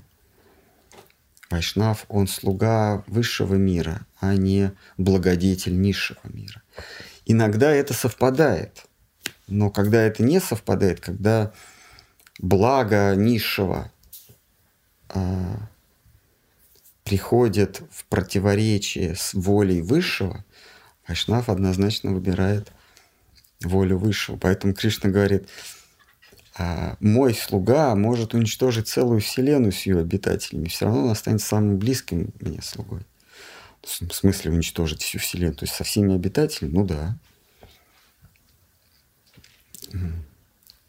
Это есть 4 регулирующих принципа, 4 заповеди. Тринада апи суничина, тарора апи сахишна, аманина манадина. Смиренный как трава, терпеливей как дерево, не искать уважения отношения к себе и уважать всех остальных.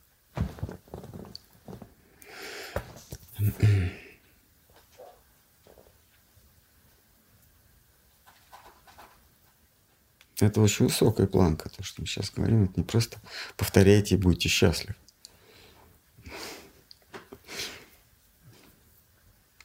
Аэробику устроили. Вайшнав — это тот, кто повторяет и счастлив. Как в нашей юности аэробик такая была. Там по скамейкам скачут такие юноши и девушки. И повторяйте за нами. Вот современное сообщество часто выливается в такое. Повторяйте, как мы, и все у вас будет хорошо. Приобретете вы свои формы, сварупу свою.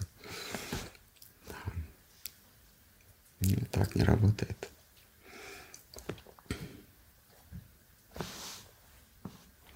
Есть еще какой-то? Может, кто-то хочет загнуть?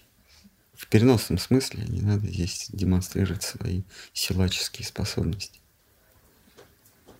Спрашивают, а если я через вашу лекцию вижу, как Гурудев вещает, это не будет являться моей фантазией? Будет. Гурудев вещает вам. Гурудев вещает. Поэтому слушайте лекции Гурудева. Слушайте Говинду Махараджа, Штхару Махараджа, там больше пользы.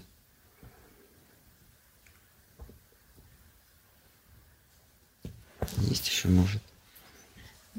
Кто-нибудь загнуть, может, хочет опять. Потому что вот человек только что загнул.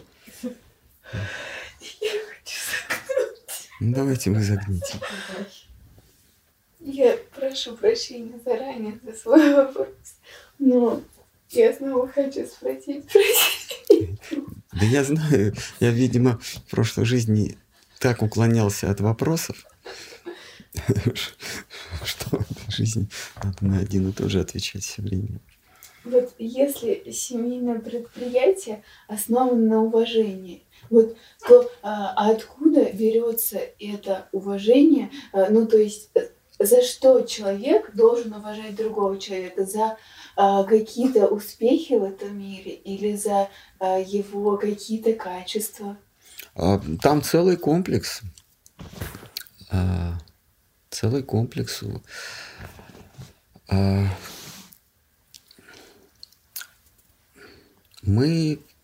есть уважение вырастает, появляется от того, что кто-то помогает нам в достижении нашей цели. Другими словами, когда цели совпадают. Может быть, у него какие-то другие цели, но на каком-то этапе он помогает мне в достижении моей цели. Вот семейный союз – это как в природе симбиоз. Есть встречаются какие-нибудь два вида живых существ, которые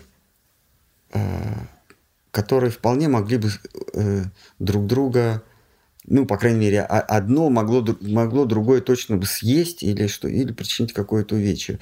Ну, например, какая-то птичка, которая у крокодила, из-за того, что у крокодила короткие ручки, он не может себе зубы чистить, вот, он берет себе в напарники, в партнеры какую-то птичку, которая прыгает у него по челюсти и оттуда кусочки еды вытаскивает.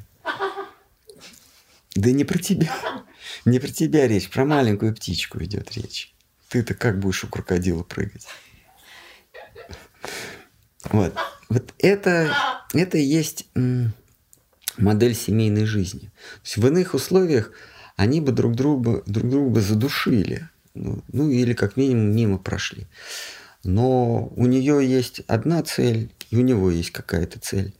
Может быть, эта цель какая-то общая. Например, реализовать себя как мать там, или как отец. Ну или, например, добиться благополучия. Допустим, он не будет обращать внимание на семейные хлопоты, а целиком погрузиться в творчество или в работу, или еще в какое-то занятие. Вот, и при этом он будет ей помогать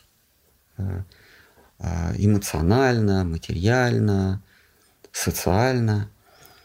И вот на этом этапе они сходятся. Вот у них цели совпадают. И из этого вырастает не страсть, а именно уважение. Они понимают, что как вот крокодил – это птичка. Крокодил думает, у меня зубы сгниют, я умру от того, что у меня плохой запах изо рта. Это его больше всего беспокоит. Ну, у него сгниют зубы, да, или там начнут что-то гнить, и он умрет. А ей кушать хочется. Для нее это деликатесы. Вот то, что подгнило в челюсти крокодила, для нее это вот как, я не знаю, ну, сыр с плесенью. Что еще может быть вкуснее гнилого сыра в этом мире? И вот они как бы вступают в брак. Ну, в некое партнерство, да. Вот. И это есть уважение. Он не причиняет ей зла, она ему не причиняет зла. Но есть примеры симбиоза очень много. Таких примеров я просто сейчас не вспомню. Как вот эта муха, у которой 20-метровый хоботок. Она вступает в брак на короткое время, в брак с орхидеей. Да, орхидея. У орхидеи вот этот вот пыльца, она очень-очень глубоко находится. И есть такая муха, которая раз в году она с этим хоботком, понимаете, муха и 20-сантиметровый в спиральке этот хоботок. И она вот с этой тяжестью летает для чего-то. Только раз в году у нее хоботок этот выпрямляется, и она пьет нектар вот в орхидее. И потом, когда она этот хоботок сворачивает, она хоботком пьет нектар, она цепляет пыльцу. И потом летит куда-то, и эта пыльца где-то рассеивается, и там, значит, орхидея таким образом размножается. Вот это вот тоже пример симбиоза, или такой вот брак. Вот они уважают друг друга. Также и семейная жизнь. То есть есть некая задача, каждый уже сам определяет, какая у него все-таки задача, для чего это ему нужно. И пока их цели совпадают, это вот симбиоз, это такой брак. И разные цели бывают. Вот если говорить о каких-то вайшнавских семьях, то они считают, что у них высшая цель – это, наконец, избавиться от соблазнов этого мира. Понять, что в этом мире нет ничего, ради чего стоило бы жить, трудиться, вообще силы свои тратить. И они понимают, что взаимно будут полезны друг другу. Словом мудрости, материальной поддержкой, ну, как угодно. Полезны в достижении вот этой цели. Освобождение от наваждения, от уз привязанности этого мира. Вот. Вайшнавы, они ставят такую задачу перед собой. Конечно, в юном возрасте, даже если ты вайшнав, скорее всего, ты так глубоко не думаешь, как муха с хоботком. Но, может быть, где-то там в подсознании это все-таки есть.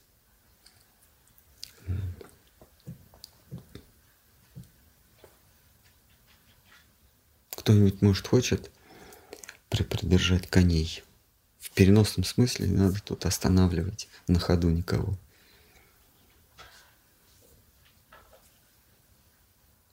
Кто-то, может, хочет зажечь? В переносном смысле, конечно.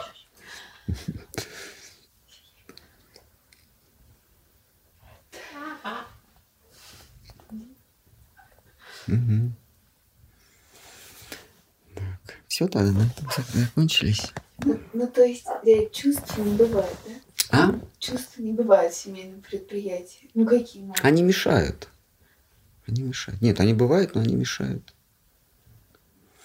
Понимаете, чувство – это увлеченность чем-то, да? Эмоции, симпатия, что такое? Это увлеченность чем-то. Симпатия.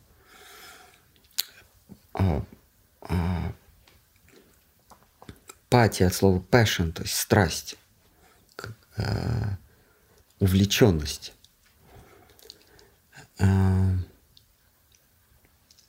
Просто предмет увлеченности может быть разный. Это может быть вот совсем чувственная увлеченность. То есть вас привлекают вот формы, вот, прям телесные формы.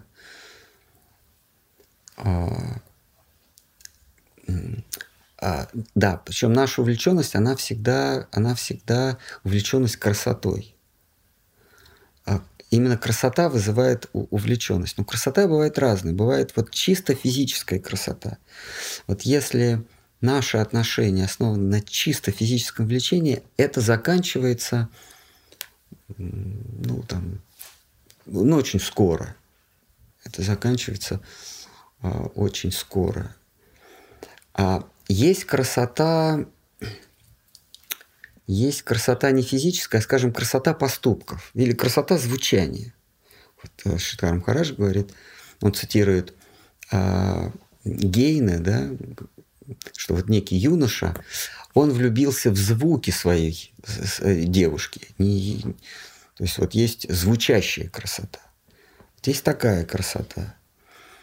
Она более долговечная, но тоже не совсем долговечная. Есть, например, красота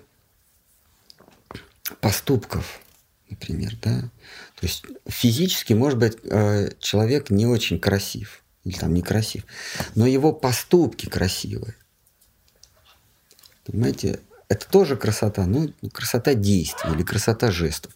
Например, он красиво танцует. Вот, сам по себе не очень, но танцует красиво или ходит красиво. То есть это уже не физическая красота, а красота действий.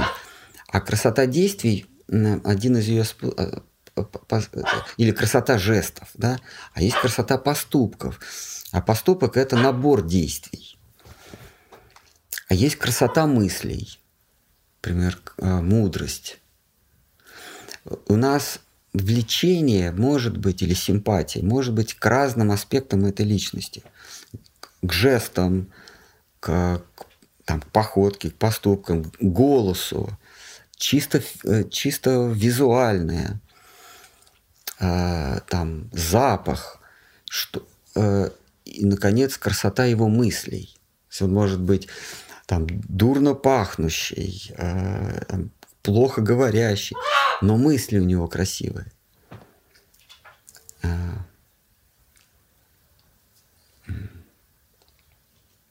есть влечение его мудростью, например. И разная красота или разное влечение длится разное количество времени. чисто физическая, она совсем коротенькая, а красота его письма там, или его языка, его красноречия, она более долговечная. То есть он может стареть, а при этом становиться более красив. Вот я о чем говорю, что симпатия — это не только симпатия телесная. Поэтому говорится, что когда вы выбираете себе партнера жизни, представьте, сколько времени вы сможете проводить в разговорах с ним. Если вы можете большую часть дня с ним говорить, тогда ваш брак будет долговечный.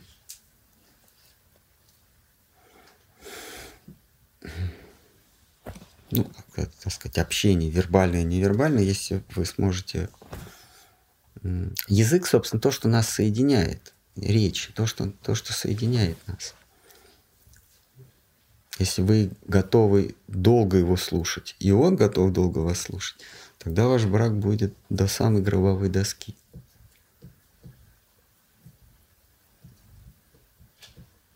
Все остальное, оно мимолетно. Есть еще какие-то?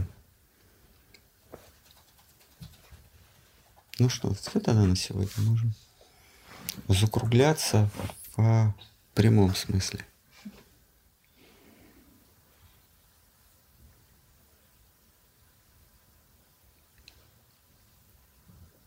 Неужели, правда, клизму в прямом эфире делать? Ну, да, жалко заняли. Еще интересует, как больше подписчиков набрать? А, есть такие курсы, да? Да. Гайды. Ну, самые популярные — это благолепие, деньги, власть и ум. Вот можно по любой стезе пойти. Ну, найти соответствующего коуча, который научит, да? Потом говорит, что я у него же курсы проходила, обучение. Просто эти все коучи, которые обучают, как заработать, они не учитывают один факт судьбы. Это низший уровень материального развития. То есть это грубейший материалист, который думает, что от твоих усилий зависит твой успех. Пусть это материальный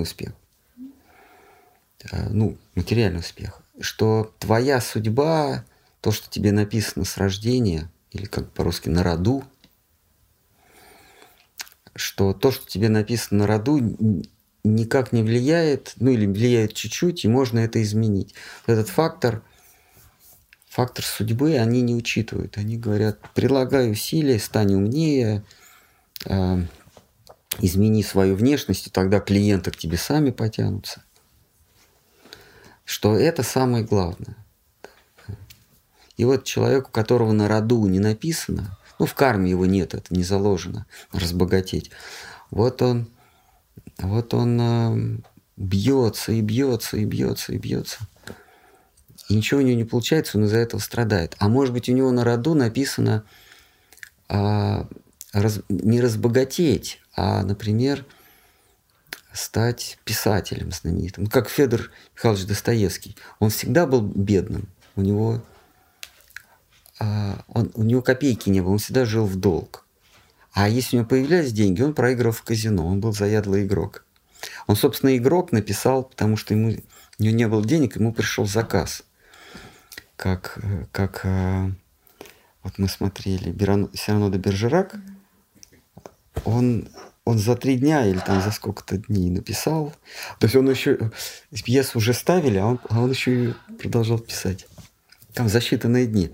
Вот игрока тоже Федор Михайлович написал, потому что у него денег не было, ему издатель сказал: напишешь там за 2 часа условно. я не помню, ну прям совсем немножко времени.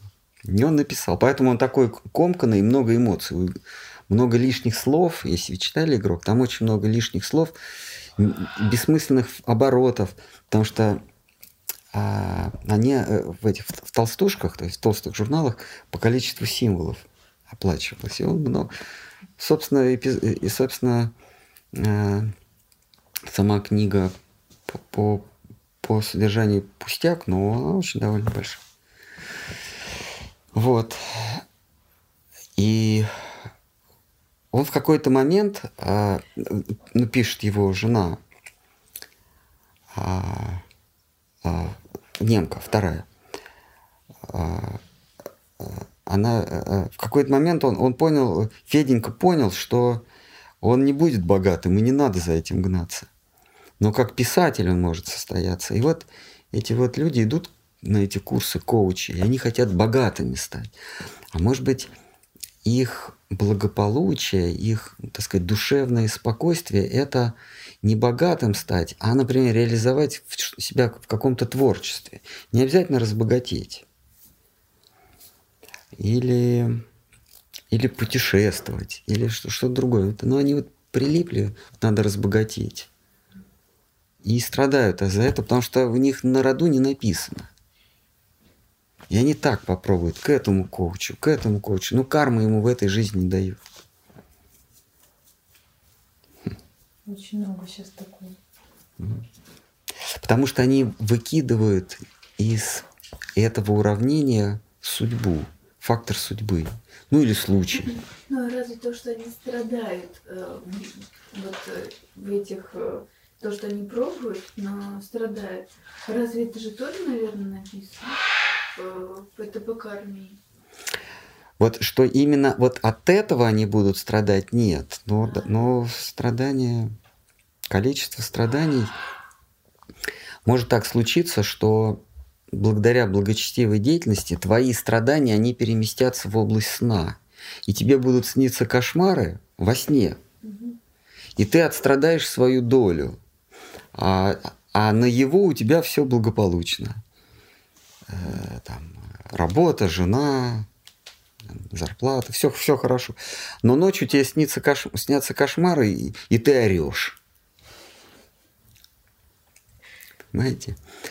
Так, милостью судьбы, милостью каких-то там высших сил твои страдания переместились. Ты все равно страдаешь. Mm-hmm. Вот. Или, например, тебе по карме положено ногу сломать. Но ты эту боль, которая к тебе пришла бы в концентрированном виде, ты эту боль размазываешь по коврику для йоги. То есть ее размазываешь в каждом занятии, у тебя чуть-чуть покалывает. И суммарно получается, вот ты отстрадал в течение там, 5 лет, года и так далее. Но это, наверное, тоже в карме уже заложено. То, что будешь заниматься йогой, допустим. Да, наверное, да.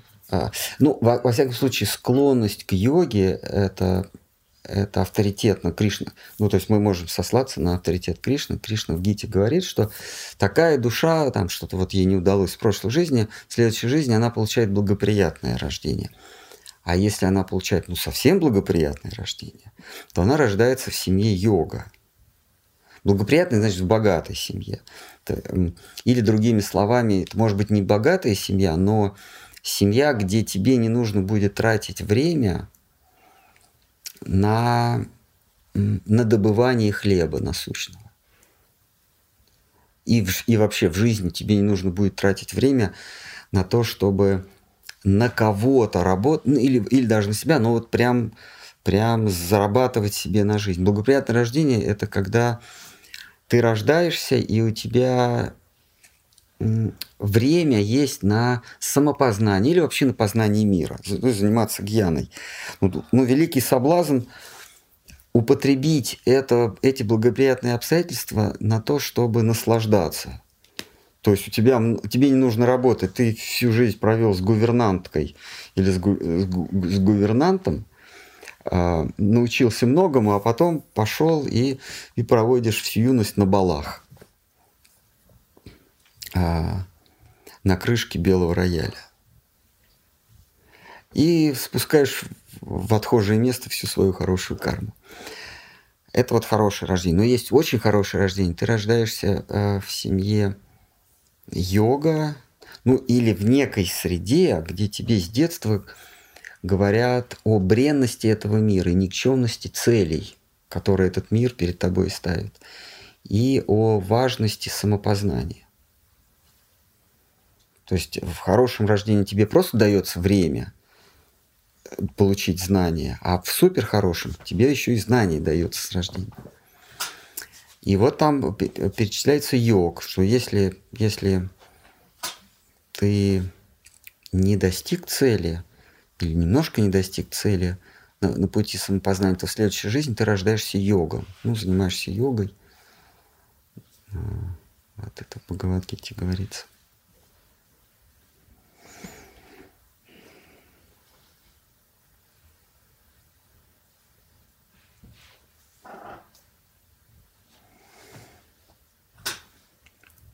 В принципе, наверное, все заложено в карме, да? И как твои действия? Ну, тут не все заложено в карме. Значит, вот есть две крайности. Вот эти материалисты говорят, все зависит от меня, от моих усилий. Есть фаталисты, которые говорят, от меня и вообще ничего не зависит, все уже расписано. И свободы воли у меня нет никакой. Нет. У нас частично есть фатальный груз, то есть то, что мы не можем изменить, и частично есть свобода. У разных живых существ вот эта пропорция разная. Чем больше свободы, тем больше... ну, тем меньше, естественно, фатальности, запрограммированности, тем выше вы по уровню эволюции сознания. Вот небожители, у них есть совсем свобода, много свободы. А у человеческих существ свобода и фатальный аспект, они в определенных рамках. Кто рождается, кто имеет благоприятное рождение, у него больше свободы, кто неблагоприятно, у него меньше свободы. Вот он, его поступки тоже как-то запрограммированы. Но всегда будет фатальность, хотя бы запрограммированная формой нашего тела. Вот мы можем передвигаться в основном на двух ногах. Мы можем и на четвереньках передвигаться, если ввести себя в определенное состояние. Или до того, как встали на двух ногах. Или после того, как уже не можем держаться на ногах, как в старости. Но на шести ногах мы уже не можем передвигаться. И ползать, наверное, проблематично будет, особенно под землей. Летать тоже мы вряд ли сможем, но есть только на каких-то самолетах. То есть вот форма поступков тоже запрограммирована. То есть у нас есть и кусочек свободы, и кусочек кармы, что мы не можем изменить. Вообще карма, она регулирует количество удовольствий в жизни и количество страданий, боли. Это вот основная задача кармы. А вот какую форму страдания и удовольствия примут, это тоже запрограммировано, но здесь есть большая свобода. Мы можем играть, мы можем обыгрывать своими нынешними действиями, мы можем страдания размазать или сконцентрировать.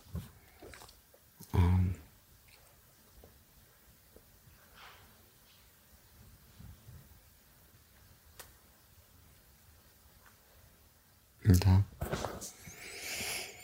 Вот. Но что мы точно можем изменить, и на это не влияет никакая карма, никакой ямарадж. Он здесь бессилен. Это в каком состоянии сознания мы покидаем это тело. В свободном, в просветленном, устремленном к чему-то незыблемому, к истине, к Вишну. Или в состоянии порабощенности желаниями, продолжить банкет. Я не завершил, мне нужно закончить еще это. Еще дети не до конца обустроены, еще фирма не до конца не достигла нужного мне оборота. Еще родину я не освободил. Ну, что-то я вот я там стреляю, я умираю с молитвой Родине на устах. И пусть Родина моя будет свободной, или великой, или еще какой-то. Или пусть человечество наконец полетит к звездам. Я умираю на орбите. Но я мечтаю о том, что когда-то люди достигнут звезд. Вот если есть у нас это все зависит от нас. Умираешь ты с молитвой: Господи, позволь мне помнить о Тебе всегда, в трудную минуту и в час счастья. Я хочу только о Тебе помнить, служить Тебе умом, действием, речью, как угодно, но быть при Тебе. Или пусть мир воцарится во всем мире, пусть не будет голодных, и вот за это я погибну. Это зависит, вот этот выбор зависит целиком от нас. И беда тому, кто умирает с ощущением невыполненности этой жизни. Это жалкая судьба. Без молитвы Всевышнему умирает. А вы как-то говорили? Как один знакомый, не знаю, с какими мыслями он умер, знакомый моего близкого приятеля, он умер от натуги, когда ходил по-большому. Он так надулся, и у него разорвалось что-то здесь. И так он остался. И так его и нашли. Это тоже как бы не полностью, наверное, от нас. А может быть, он в этот момент думал о чем-то возвышенном, но не знаю. Что вы хотели пояснить? Мне кажется, что вы как-то говорили, что вот в момент смерти, даже если подумать о Всевышнем, то это тоже по милости. Да. Но думать о том, что хочу я о тебе подумать, это только от нас зависит. Он может войти в наш ум, в наше сердце. И тогда, даже если мы не хотим о нем думать, мы испытываем какие-то физические страдания на смертном ложе. Или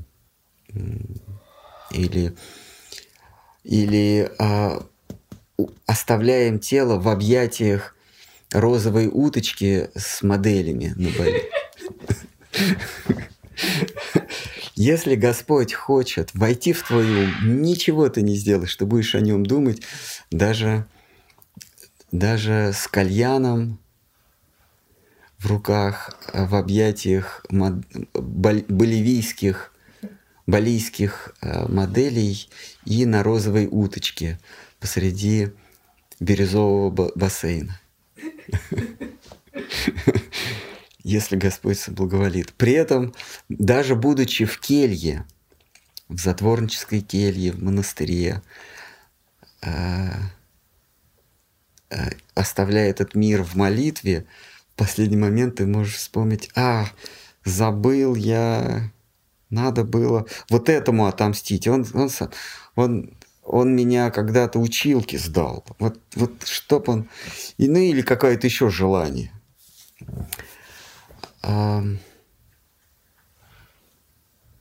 Даже находясь в монашеской келье, ты обрекаешь себя на новое рождение. Хрестоматийный пример – это Бхарата, отшельник Бхарата, который уже с Господом Вишну имел прямую связь. Господь являлся к нему. Помните, в лесу, когда он медитировал, Господь Вишну ему явился. Он, кстати, описывает точно так же, как и мы в сегодняшней беседе описали. И благословил его. Но потом этот отшельник Бхарата, он привязался к олененку, маленькому олененку, который попал в воды реки, он его спас. И вот на этом олененке он помешался И когда олененок повзрослел и сбежал в свою взрослую оленью жизнь, ну, стал настоящим оленем. Ну, или тюленем, что одно и то же. И вот отшельник Бхарата пошел за ним, он видел следы от его копытец. И вот следы прерываются. И он смотрит на Луну, и на Луне он видит те же самые следы. Но вот эти лунные пятна напоминают ему копытца олененка. И какой вывод он делает? Что олененок улетел на Луну. А других вариантов нет. Либо шагающий экскаватор на него упал, либо он взметнулся на Луну. И вот в этом помешательстве об олененке, об этой Луне он оставляет этот мир и вынужден родиться снова. И это целиком его выбор. Это целиком его выбор.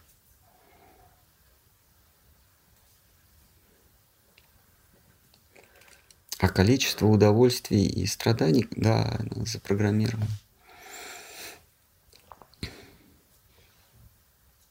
То есть по нашей воле хотя бы хотеть думать о нем, а подумаем же в момент смерти или нет, это уже будет по воле Всевышнего. Да, Гурдев говорил, что молитва в наших руках, ну, under our control.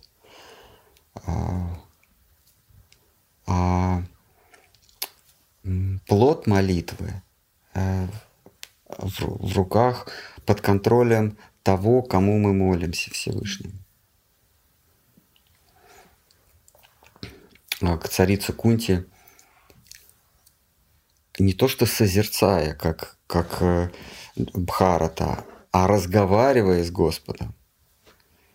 Даже разговаривая с Господом, она говорит: «Господи, позволь мне всегда помнить о Тебе». В печалях и в радостях. Главное, чтобы я о тебе помнила.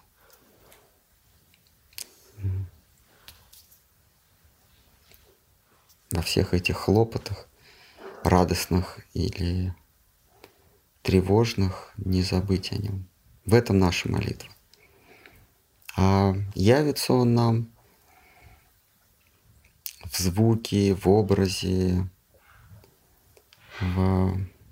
среди вайшнавов. Мы не знаем.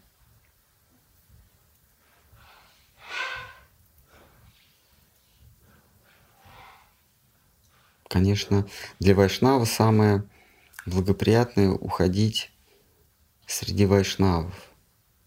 Вот Пури Махарадж, ну, можно сказать, последний духовный брат Шиддхара Махараджа, ученик Сарасвати Такуру, Пури Махарадж, который написал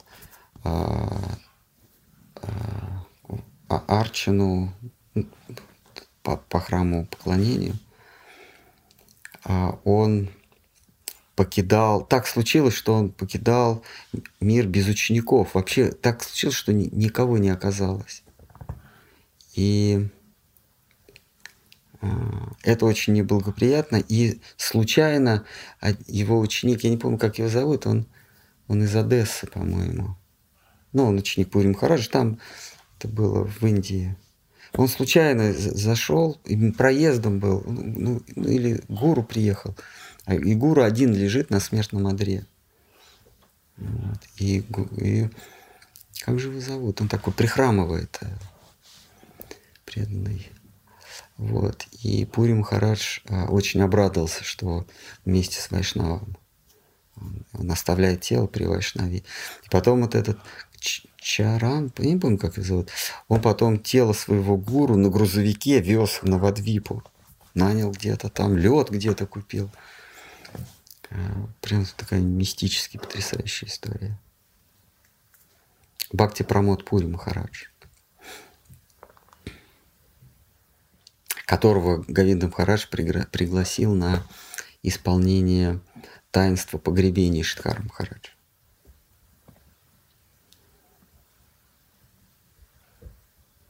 В 2000 году оставил Шиддхара Махарадж в 88-м, а Пури Махарадж в 2000 году. Вот так вот. Но у него было много учеников, ну, толпилось там, бенгальские, очень много русских преданных. И так в миг ухода он один оказался. Но Господь ему послал Вайшнава, ученика. Вот. Поэтому мы можем еще, если уж Господь к нам не явится, это Его добрая воля, но пусть хотя бы Он пошлет, чтобы мы покидали мир, когда вайшнавы рядом. А они уж точно не дадут забыть.